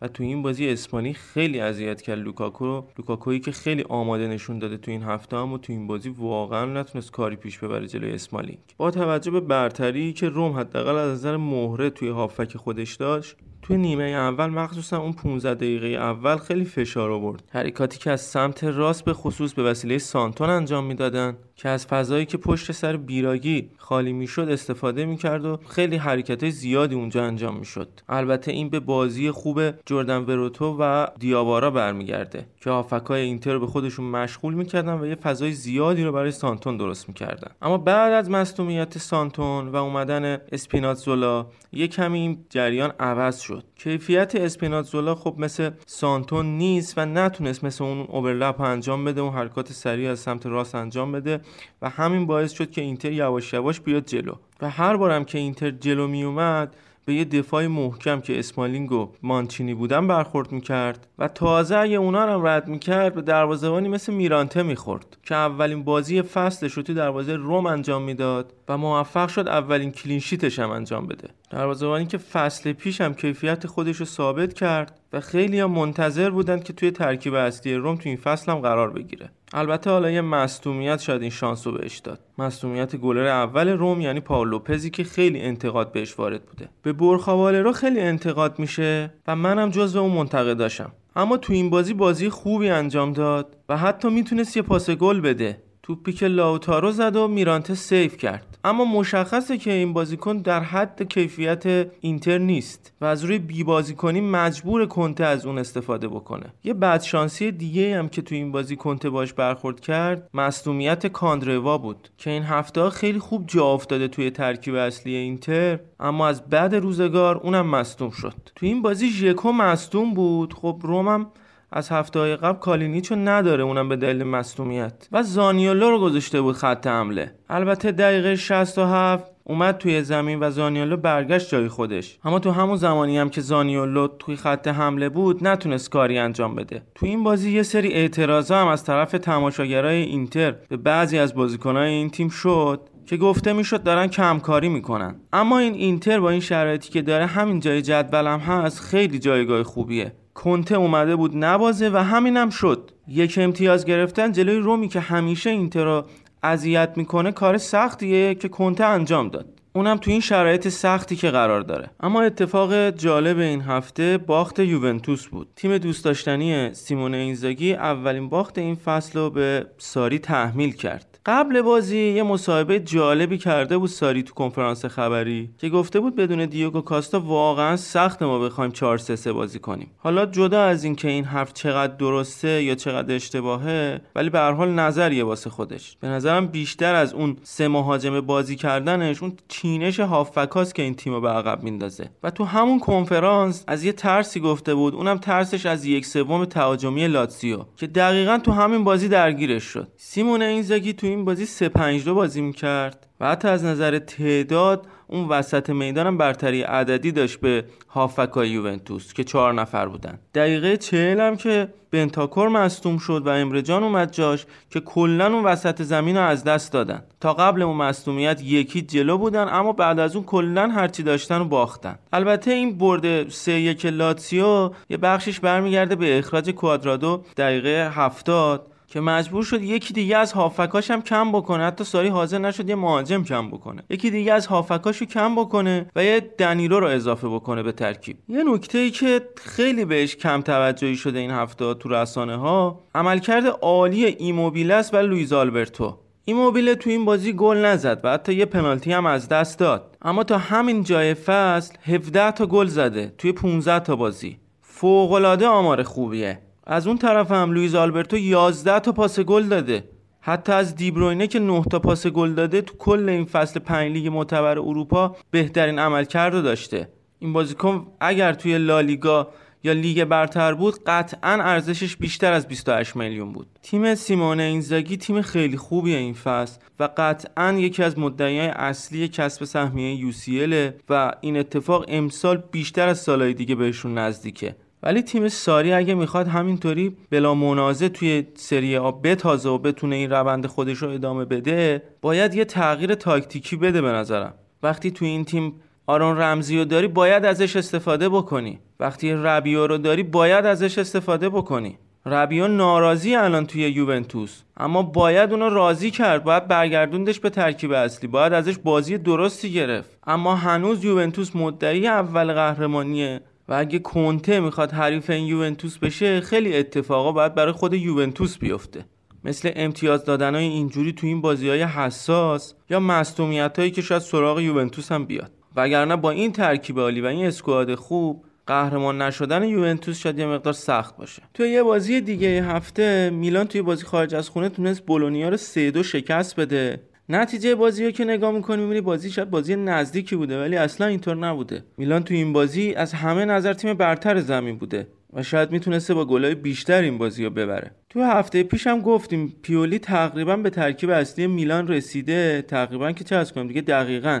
و حالا از همون ترکیب با هفته قبل جلوی پارما تو این بازی هم استفاده کرده. و البته انتخاب درستش که چالهانوغلو رو برده خط حمله به عنوان وینگر و از بوناونتورا داره اون وسط استفاده می‌کنه. حضور بن ناصر هم که اونم هفته پیش گفتیم فوق بوده و این هفته هم جواب داده. و البته تئو هرناندزی که به عنوان یه fullback بعضی وقتا wing میشه و توی محوطه توی box قرار می‌گیره و گل اولشون هم همینجوری زدن. البته روی حرکت خوب سوسو. دو تا گلی هم که میلان خورد تو جریان بازی نبود. گل اولش گل به خودی بود که خود تئو هرناندز هم جالب بود این گل به خودی زد. اونم از روی ضربه کرنر گل دومشون هم پنالتی بود. بعد از اینم که بازی 3 1 شده بود. یه کار اشتباهی که میهایلوویچ تو این بازی تو ترکیب تیمش کرده بود این بود که برای مهار این هافکای خیلی خوب میلان که تو هفته پیش هم ثابت شده بودن از دو تا هافک دفاعی استفاده کرده بود که یکیش آندراپولی بود که بیشتر یه هافک خلاقه تا یه هافک دفاعی صرف.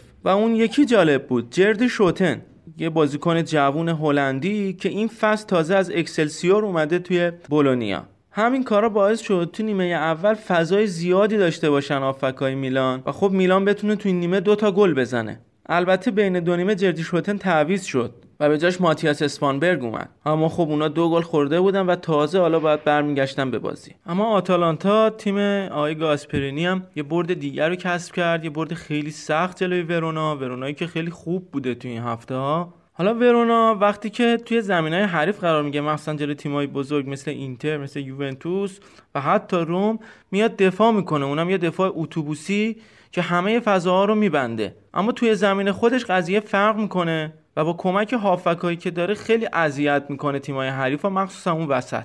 اونا تو خط هافکشون یه سوفیان آمرابات دارند که خیلی لینک شده به تیمای دیگه از جمله میلان. و حالا اینکه بمونه تو این تیم خب احتمالش کمه. یه نکته ای که در مورد آتالانتا هست اینه که هر موقع یکی از مهاجماش یعنی گومز ایلیچیچ یا موریل گل زدن این تیم نباخته. و تو این بازی هم همین اتفاق افتاد. این نشون میده که اون جلو چقدر خطرناک تیم گاسپرینی. و قشنگ جور دفاع بعدش رو می‌کشه. دفاعی که واقعا اذیت می‌کنه این ترکیب و دفاعی که بیشتر از اینکه دفاع باشن میان جلو تو کارهای تهاجمی شرکت می‌کنن.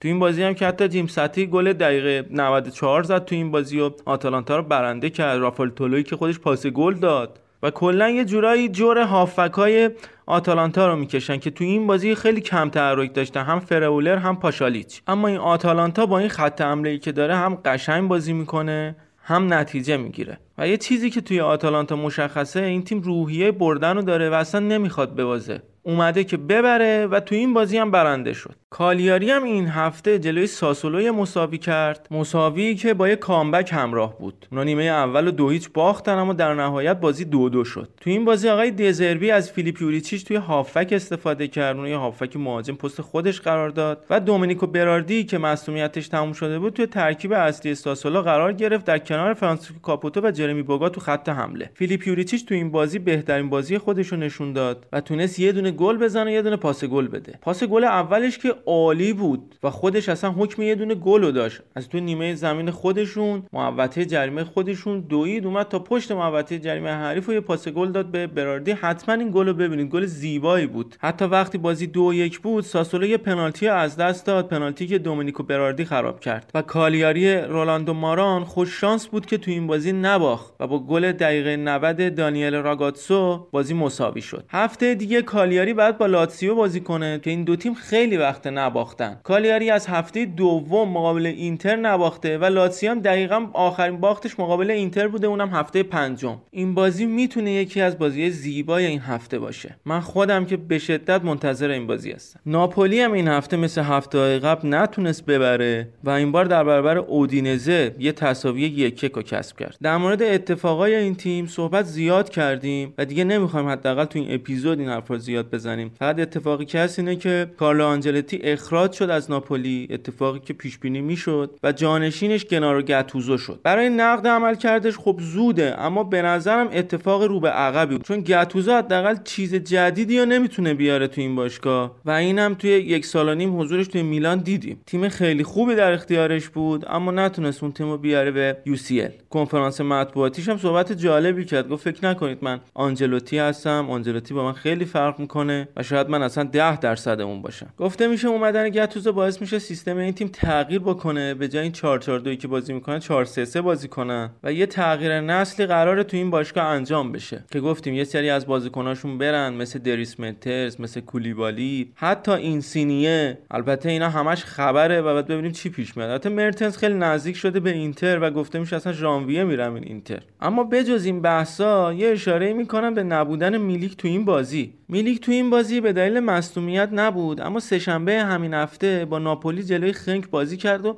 هتریک کرد. بردی که ناپولی تو این بازی کسب کرد اولین بردشون بود تو ده تا بازی آخرشون که خب بعد از اون آنجلوتی اخراج شد البته. این تیم ناپولی مشخصه که از نظر روحی ضعیف شده خیلی خالی کردن از نظر روحی. و روی گل اودینزه مشخص بود اصلا انگیزه ای برای دنبال کردن لازانیا ندارن. البته خود کوین لازانیا مثل که داره راه میفته و دومین بازی پیاپی بود که برای اودینزه داشت گل می‌زد. یه نکته دیگه هم در مورد قرارداد گاتوزو اینه که قرارداد 6 ماه است اما با توجه به سودش به UCL یا توافق طرفین قرارداد می‌تونه تمدید بشه تا یه سال بعدش. اما فیورنتینا هم این هفته باخت به تورینو. چهارمین باخت پشت سر همشون توی سری آ بوده و این تیم 13 جدول در حال حاضر اونم فقط با 4 تا برد. تیمی که واقعا از نظر مهره خیلی بازیکن داره. اونا ریبری و بواتنگو دارن که البته خب جفتشون مصدوم شدن. کیزا رو دارن گائتانو کاستروویلی که خیلی خوب بوده توی ترکیب فیورنتینا توی این فیورنتینا که خیلی بد نتیجه گرفته دروازه‌بانشون دراگوفسکیه و یه سری بازیکن دیگه که حداقل از نظر اسم از خیلی از تیم‌های دیگه سری آ که رتبه بهتری به نسبت فیورنتینا دارن اسمای بزرگتری هن. در کل جایگاه فیورنتینا اصلا اینجا نمی‌تونه باشه و منم فقط مونتلا رو مقصر این جریان می‌دونم تیمی که با احتساب بردای مونتلا با این تیم از فصل گذشته تا الان 10 تا برد نتونسته کسب بکنه. و حالا انتقاد میشه به کومیسو چرا اخراج نمی‌کنی مونتلا رو؟ گفته میشه کومیسو خیلی به ثبات علاقه منده و دوست داره حداقل تا نیم فصل فرصت بده به مونتلا. دو تا بازی سخت هم داره تو این دو هفته. اول با اینتر بازی می‌کنه بعدش هم با روم. بعدش هم میرن برای تعطیلات نیم فصل. البته گزینه‌هایی هم بوده. اسمش هم اومده تو این مدت. مثل چزاره پراندلی که علاقه نداشته بیاد توی فیورنتینا تو این وضعیت. و گابریل باتیستوتایی که بیشتر از نظر فنی اسمش بزرگتره. اما این تیم با مونتلا به جایی نمی‌رسه و این ثابت شده است. خب چند تا بازی آخر این هفته هم سریع بررسی می‌کنیم. بازی لچه جنوا که دو دو مساوی شد. تو این بازی ابتدا جنوا دو تا گل زد. پاندف و کریشیتو که دو هیچ نیمه اول رو رفتن به رختکن. اما نیمه دوم با تعویضایی که فابیو لیورانی انجام داد دو تا گل زدن. فالکو تابانلی که در واقع دو تا بازیکنی بودن که تعویضی اومدن توی ترکیب لچه و تونستن بازی دو دو بکنن. جنوایی که وقتی بازی دو یک بود با اخراج کوین آگودلو ده نفره شد و بعدش هم گل دوم خورد. دقیقه 77 هم گرام پاندف کارت زرد دومو گرفت و این تیم نه نفره شد و این نتیجه رقم خورد. اما تو دوتا بازی دیگه سمپدوریا هم یک هیچ به پارما باخت. سمپدوریا رانیری که تو نه تا بازی که سرمربی این تیم بوده دو تا برد تونسته کسب بکنه و یکی از مدعیای قطعی سقوط این فصل. و توی نبرد تیمای ته جدولی هم برشا که تازه فابیو گروسو رو اخراج کرده بود و یوجینیو کورینی رو برگردونده بود رو نیمکت خودش یک هیچ اسپالو برد و یه کمی حالا می‌تونه با این شوک امیدوار باشه به بهتر شدن. اونم با گلی که ماریو بالوتلی زد. خب یه نگاهی می‌کنیم به جدول رده‌بندی سری آ در پایان هفته 15 هم که اینتر با توجه به تساوی که کسب کرد جلوی رم 38 امتیازی شد و صدر جدول یوونتوس خب باخت جلوی لاتسیو با 36 امتیاز دومه لاتسیو رسید به 30 امتیازی یوونتوس با 33 امتیاز. کالیاری 29 امتیاز چهارم.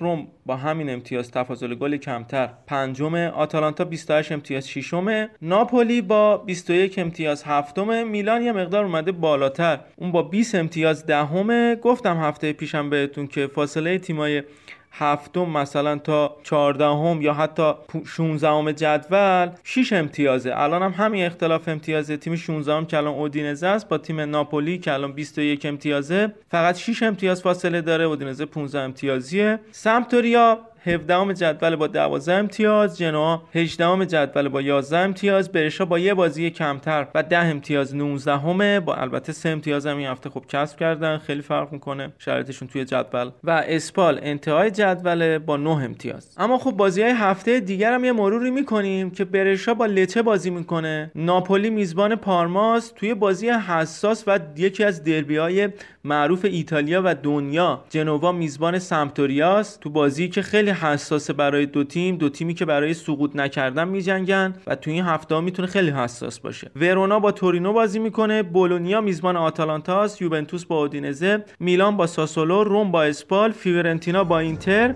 و تو آخرین بازی هفته هم کالیاری با لاتزیو بازی می‌کنه.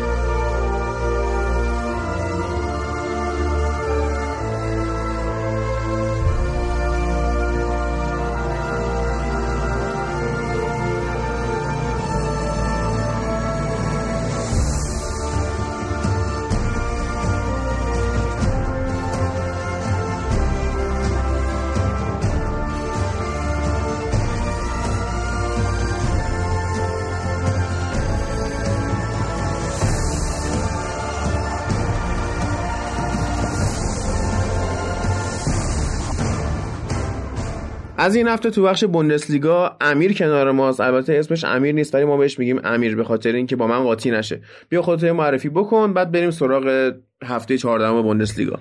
من امیر هادی طرفدار تیم دورتموند و تیم ملی آلمان هستم. از این هفته با تحلیل بوندسلیگا در خدمتتون. خب حالا که می‌خوای در مورد بوندسلیگا صحبت کنی تیمت هم که دورتمونده از همون دورتموند با دوسلدورف فکر کنم شروع بکنی بهتره. خب این هفته دورتموند خیلی راحت تونست پنج هیچ دوسلدورف ببره. این هفته خب با یه تاکتیک جدیدی اومدن. سیستم سه دفاعه سه دفاعی که به مسئول آزادی عملی بیشتری می‌داد و باعث می‌شد تیم خیلی رو به جلوتر بازی کنه. تو ضد حمله های تیم حریف کاملا دفاع رو داشته باشه. با اکسل زاگادو و آکانجی دفاع میموندن و خیلی راحت ضد حمله حریف رو کنترل می‌کرد و نمیذاشتن دفاع راست و چپ های تیم دورتموند اشرف حکیمی و رافائل گررو خیلی راحت می‌رفتن به هازارد و برانت کمک می‌کردن تو حمله. باعث می‌شد که موقعیت های بیشتری ایجاد کنن. ولی یه چیزی که در تیم دورتموند تو این چندین هفته ضعف داشت این بود که نبوده مهاجم تخصصی بود. اونا پاکو آلکاسر رو نداشتن و هازارد که در پست مهاجم نوک میستاد نمی‌تونست همه موقعیت رو تبدیل به گل کنه. تو این هفته خیلی دیدیم هم بازی با هرتا و هم بازی با دوسلدورف. خیلی موقعیت ها رو از دست دادم. این باعث می‌شد که تیمشون یه ذره ضعف داشته باشه. الان درسته که دورتموند رفته دنبال ارلینگ هالند و داره قطعیش می‌کنه؟ ارلینگ هالند خب یه بازیکن جوونیه. هنوز به اون پختگی کامل نرسیده. برای اینکه بیاد دورتموند خب گزینه خوبیه چون نمی‌تونه فعلا تو همون رئال بارسا یا تیمای دیگه بازی کنه. بیاد دورتموند به اون پختگی برسه به نظرم گزینه خوبیه. بیاد به پختگی برسه. آره. بعد دوباره دورتموند بکنه 140 میلیون پوند بکنه تو پاچه یه تیم بزرگی دیگه. مثلا منچستر سیتی و یونایتد. البته شما باید در نظر بگیرید که دورتموند یه تیم خیلی بزرگه. نباید بگی که میاد تو تیم و خب پیشرفت می‌کنه و میره رئال یا بارسا. دورتموند سبکش و بزرگی تیمش شاید نگیم به همون میزان طرفدار داشته باشه ولی به شاید خیلی بیشتر از رئال بارسلونا بایر مونیخ شور و اشتیاق داشته باشه برای پیشرفت.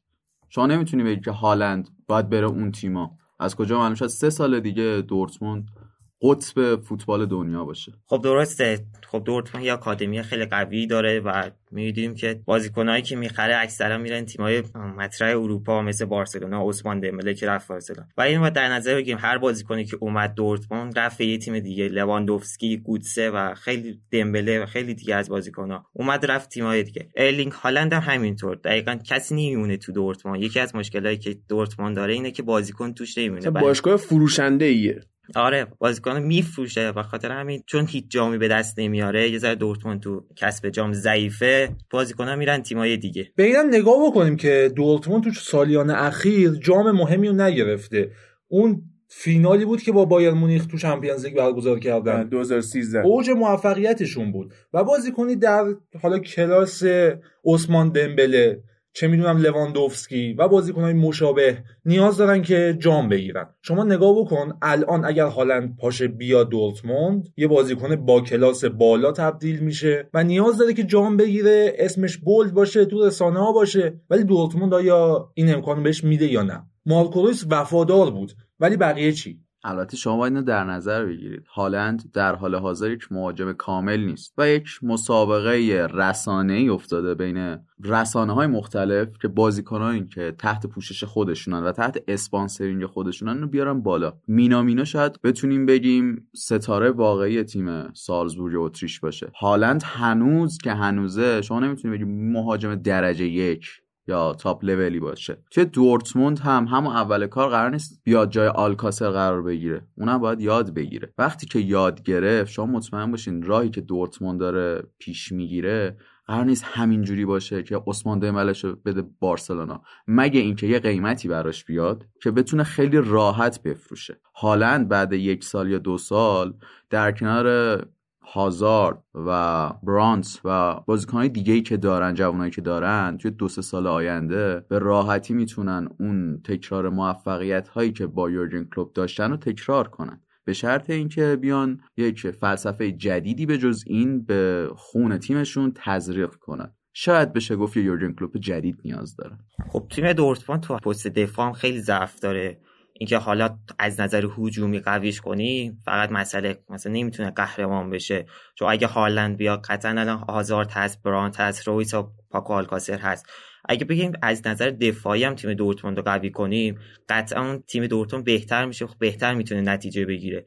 الان می‌بینیم تو تیم دورتموند دفاعش هومز و آکانجی و زاگادو هستن. مدافعانی که زیاد کامل نیستن نمی‌تونن به اونا اعتماد کامل کرد. به خاطر همین اگه بیان از نظر دفاعی هم تیم دورتموند رو کامل کنن تیم دورتموند شاید بتونه برای بوندسلیگا هم قهرمان بشه. ولی چند سالی که می‌بینیم دورتموند خیلی ضعیف شده. یورگن کلوب رفته و مربیایی که جاش هم اومدن زیاد آنچنان درخشان نبودن. از پتروش گرفته تا همین لوسیان فاوره. لوسیان فاوره که خوب بوده ولی نه به اندازه که بتونه بیاد تیم قهرمان بوندسلیگا کنه. من فکر می‌کنم اگر دورتموند از تجربه روم استفاده کنه و بیاد فیل جونز واسه دفاعش بخره خیلی پیشرفت شما گفتید که توی دفاع مشکل دارید شما در صورت که متهوملزی دارید که می‌تونه یک الگو کامل برای بقیه مدافعین جوون حتی دنیا باشه. متهوملز یه مدافع خیلی بزرگه. که می‌تونه بار دفاعی تیمتون رو به دوش بکشه. مت هوملز نقش پاولو مالدینی میلان قبل رو داره براتون و خیلی راحت می‌تونید ازش استفاده کنید. این همون برمیگرده به فلسفه باشگاهتون که نمی‌خواد از بزرگاش استفاده کنه. فقط رویس بود که موند در صورتی که ماریو گوتسه هم اگر میموند شما روی تموم خطا می‌تونستید یک الگوی کامل داشته باشید و طبق اون الگو تیمتون پیشرفت کنه. اصول ساخت یک تیم کاملا مشخصه. شما باید کنار بازی دادن به جوونا از تجربه بازیکنهای پخته استفاده بکنید مثالی که میشه برایش زد بازیکنایی که الان تو تیم منچستر یونایتد دارن رشد می‌کنن. منچستر سیتی کنار دست داوید سیلوا چند تا بازیکن اوج گرفت و از اون بر میری تو بارسلونا نگاه می‌کنی کنار دست ژاوی چند تا بازیکن تونستن اوج بگیرن. این مثالا مثال درستیه. ولی آیا فلسفه باشگاهی مثل منچستر سیتی بارسلونا رئال مادرید و حالا تیمای از این دست با دورتموند یکیه؟ قطعا نه. دورتموند نمی‌خواد بازیکنی رو نگه داره که براش تیم بسازه. اگر می‌خواستن اونقدر بازیکن در سال سالیان اخیر داشتن که این بایرن که جای خود داره بهترین بایرن صده گذشته می آوردیم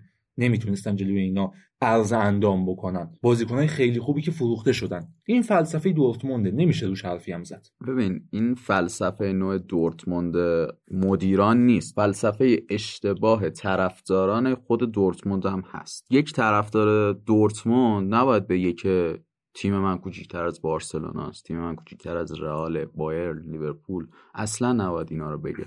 باید تیم خودش رو به اون میزان بالا در نظر بگیره. تیمی که طرفدارشه باید بهترین تیم دنیا براش باشه. وقتی خود طرفدار دورتموند خودشون رو یک تیم سازنده می‌دونن و یک آکادمی برای بقیه تیم ها معلومه که جای پیشرفتی براشون باقی نمیمونه. گفتی تیم دورتموند از بزرگانش استفاده کنه. بزرگانی که مثل مسهوملز خیلی راحت بفروشن برن تیم بایر قطعا بزرگ تیم نیستن. پاولو مالدینی هیچ وقت میلان نفروخت به تیم دیگه و همطوری که رویس هیچ موقع تیم دورتموند نفروخت به تیم دیگه ولی بازیکنی مثل مسهوملز ماریو گوتسه که فروختن و رفتن بایرن به خاطر اینکه کسب جام کنن قطعا نمیشه بگفت بزرگ تیم ولی بازیکن پخته ای هستن. می‌تونن ازشون استفاده کنن ولی هیچ وقت به عنوان بزرگ تیم دورتموند حساب نمیاد. ببین مثالی که ما زدیم در مورد پاولو مالدینی و متس هوملز این مثال وفاداریشون نبود. مثال بارز فنیشون بود که این بازیکن می‌تونه الگو باشه برای بقیه بازیکناتون. شما باید الگو سازی کنید برای بقیه پستاتون برای بقیه بازیکناتون تا بتونید به یک جایی برسید. ولی وقتی که حالا شما گفتید مسئولیت رفت خب رفت. ولی برگشت. الان هست و الان می‌تونین ازش استفاده کنید. اگر رویس هم الان مونده 90 درصد علت موندنش مسئولیتاش بود و اینکه هیچ وقت رو فرم کامل نبود که یک باشگاه بخواد بیاد انتهای فصل ببردش. دقیقا همینه. و یعنی نمیشه اعتبار با غیرت بودن به رویس داد که مونده. اصلا من موافق این صحبت شما نیستم چون آخر هر فصل. رویس کلی پیشنهاد خوب براش اومد. از بایر مونیخ براش اومد از لیورپول براش اومد از بارسلونا یه مدت براش اومد یک دوره ولی نرفت و این دورتموند و وفاداریش رو حفظ کرد. ولی الان بحث ما وفاداری نیست بحث ما فنیه و نوع پیشرفتشون.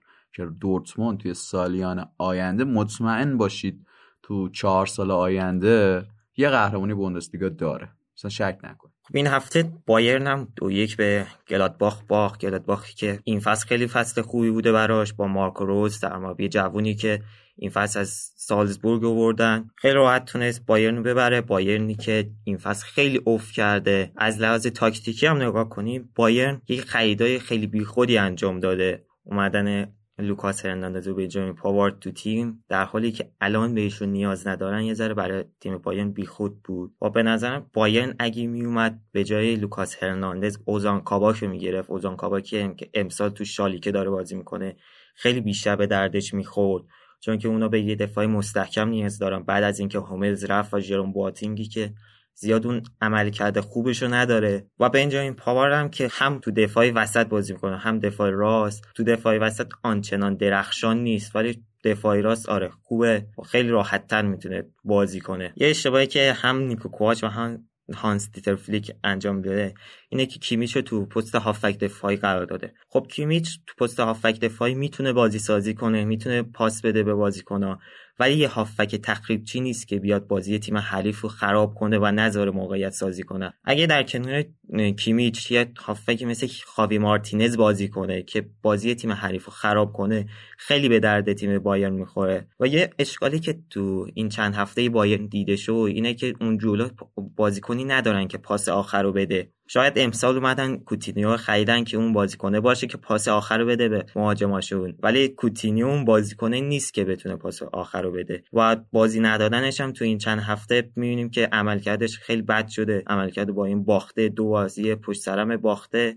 جفتش هم دو یک باخت. جفتش هم دو یک باخته به لورکوزن و گلادباخ. و هر دو تیم مقابلش هم تیمای خوبی بودن. ولی باختن تو آلیانز آرنا برای بایرن مونیخ خیلی بده چون که مطمئنا مونیخا قهرمانی می‌خوان قهرمانی بوندسلیگا رو که هر سال به دست آوردن و الان هم برای لیگ قهرمانان میجنگه و از طرفی مقابل گرادباخ هم که با مارکو روز این فصل رو بازی می‌کنه خیلی تیم خوبی شده. با استفاده از تاکتیک 442 لوزی بازی می‌کنه. 442 که دو مهاجم نوکش پلیا و تورام مارکوس تورامی که این فصل از گینگام فرانسه اومده. اینا موقعی حمله به 4 3 3 تبدیل میشن. امبولو میره مهاجم نوک تورام میره چپ و پلیا میره سمت راست و خیلی راحتتر حمله می‌کنن به تیم حریف گل می‌زنن. گلادباخ تیم کاملی نیست ولی تو این فصل بعد تیم دورتموند و بایرن و بقیه خیلی می‌تونه امسال قهرمان بوندسلیگا بشه. بازی بعدی هم که خیلی مهم بود این هفته بازی لورکوزن و شالکه بود. لورکوزنی که بعد از بردن بایرن مونیخ اومده بود شالکه هم ببره و موقعیت خودش رو تو جدول بهتر کنه. یه چیزی که در تاکتیک لورکوزن دیده شد دوندگی زیاد هافبکای چپ و راستش بود. هافبکای چپ و راستی که لئون بیلی و کریم بل عربی تشکیل می‌دادن. اینا موقع دفاع خیلی سریع برمیگشتن دفاع به تیم کمک می‌کردن و موقع حمله هم همینطوری با سرعت چون دو هافبکی بودن که سرعت زیادی داشتن و می‌رفتن حمله و بازی می‌کرد موقعیت سازی می‌کردن. تک مهاجم تیمم لوکاس آلاریو بوده. لوکاس آلاریوی که امسال به تیم ملی آرژانتین هم دعوت شد و خیلی خوب بوده که هر دو گل تیم لورکوزن مقابل شالکه هم آلاریو به ثمر رسوند. و بهترین بازی کای هاورتس کرد که وسط زمین در اختیار داشت و با پاسایی که می‌داد به هافبکای چپ و راست موقعیت سازی می‌کرد و تبدیل به گل می‌کرد. خیلی حالا ببینیم بازی هفته آینده بوندسلیگا چیه؟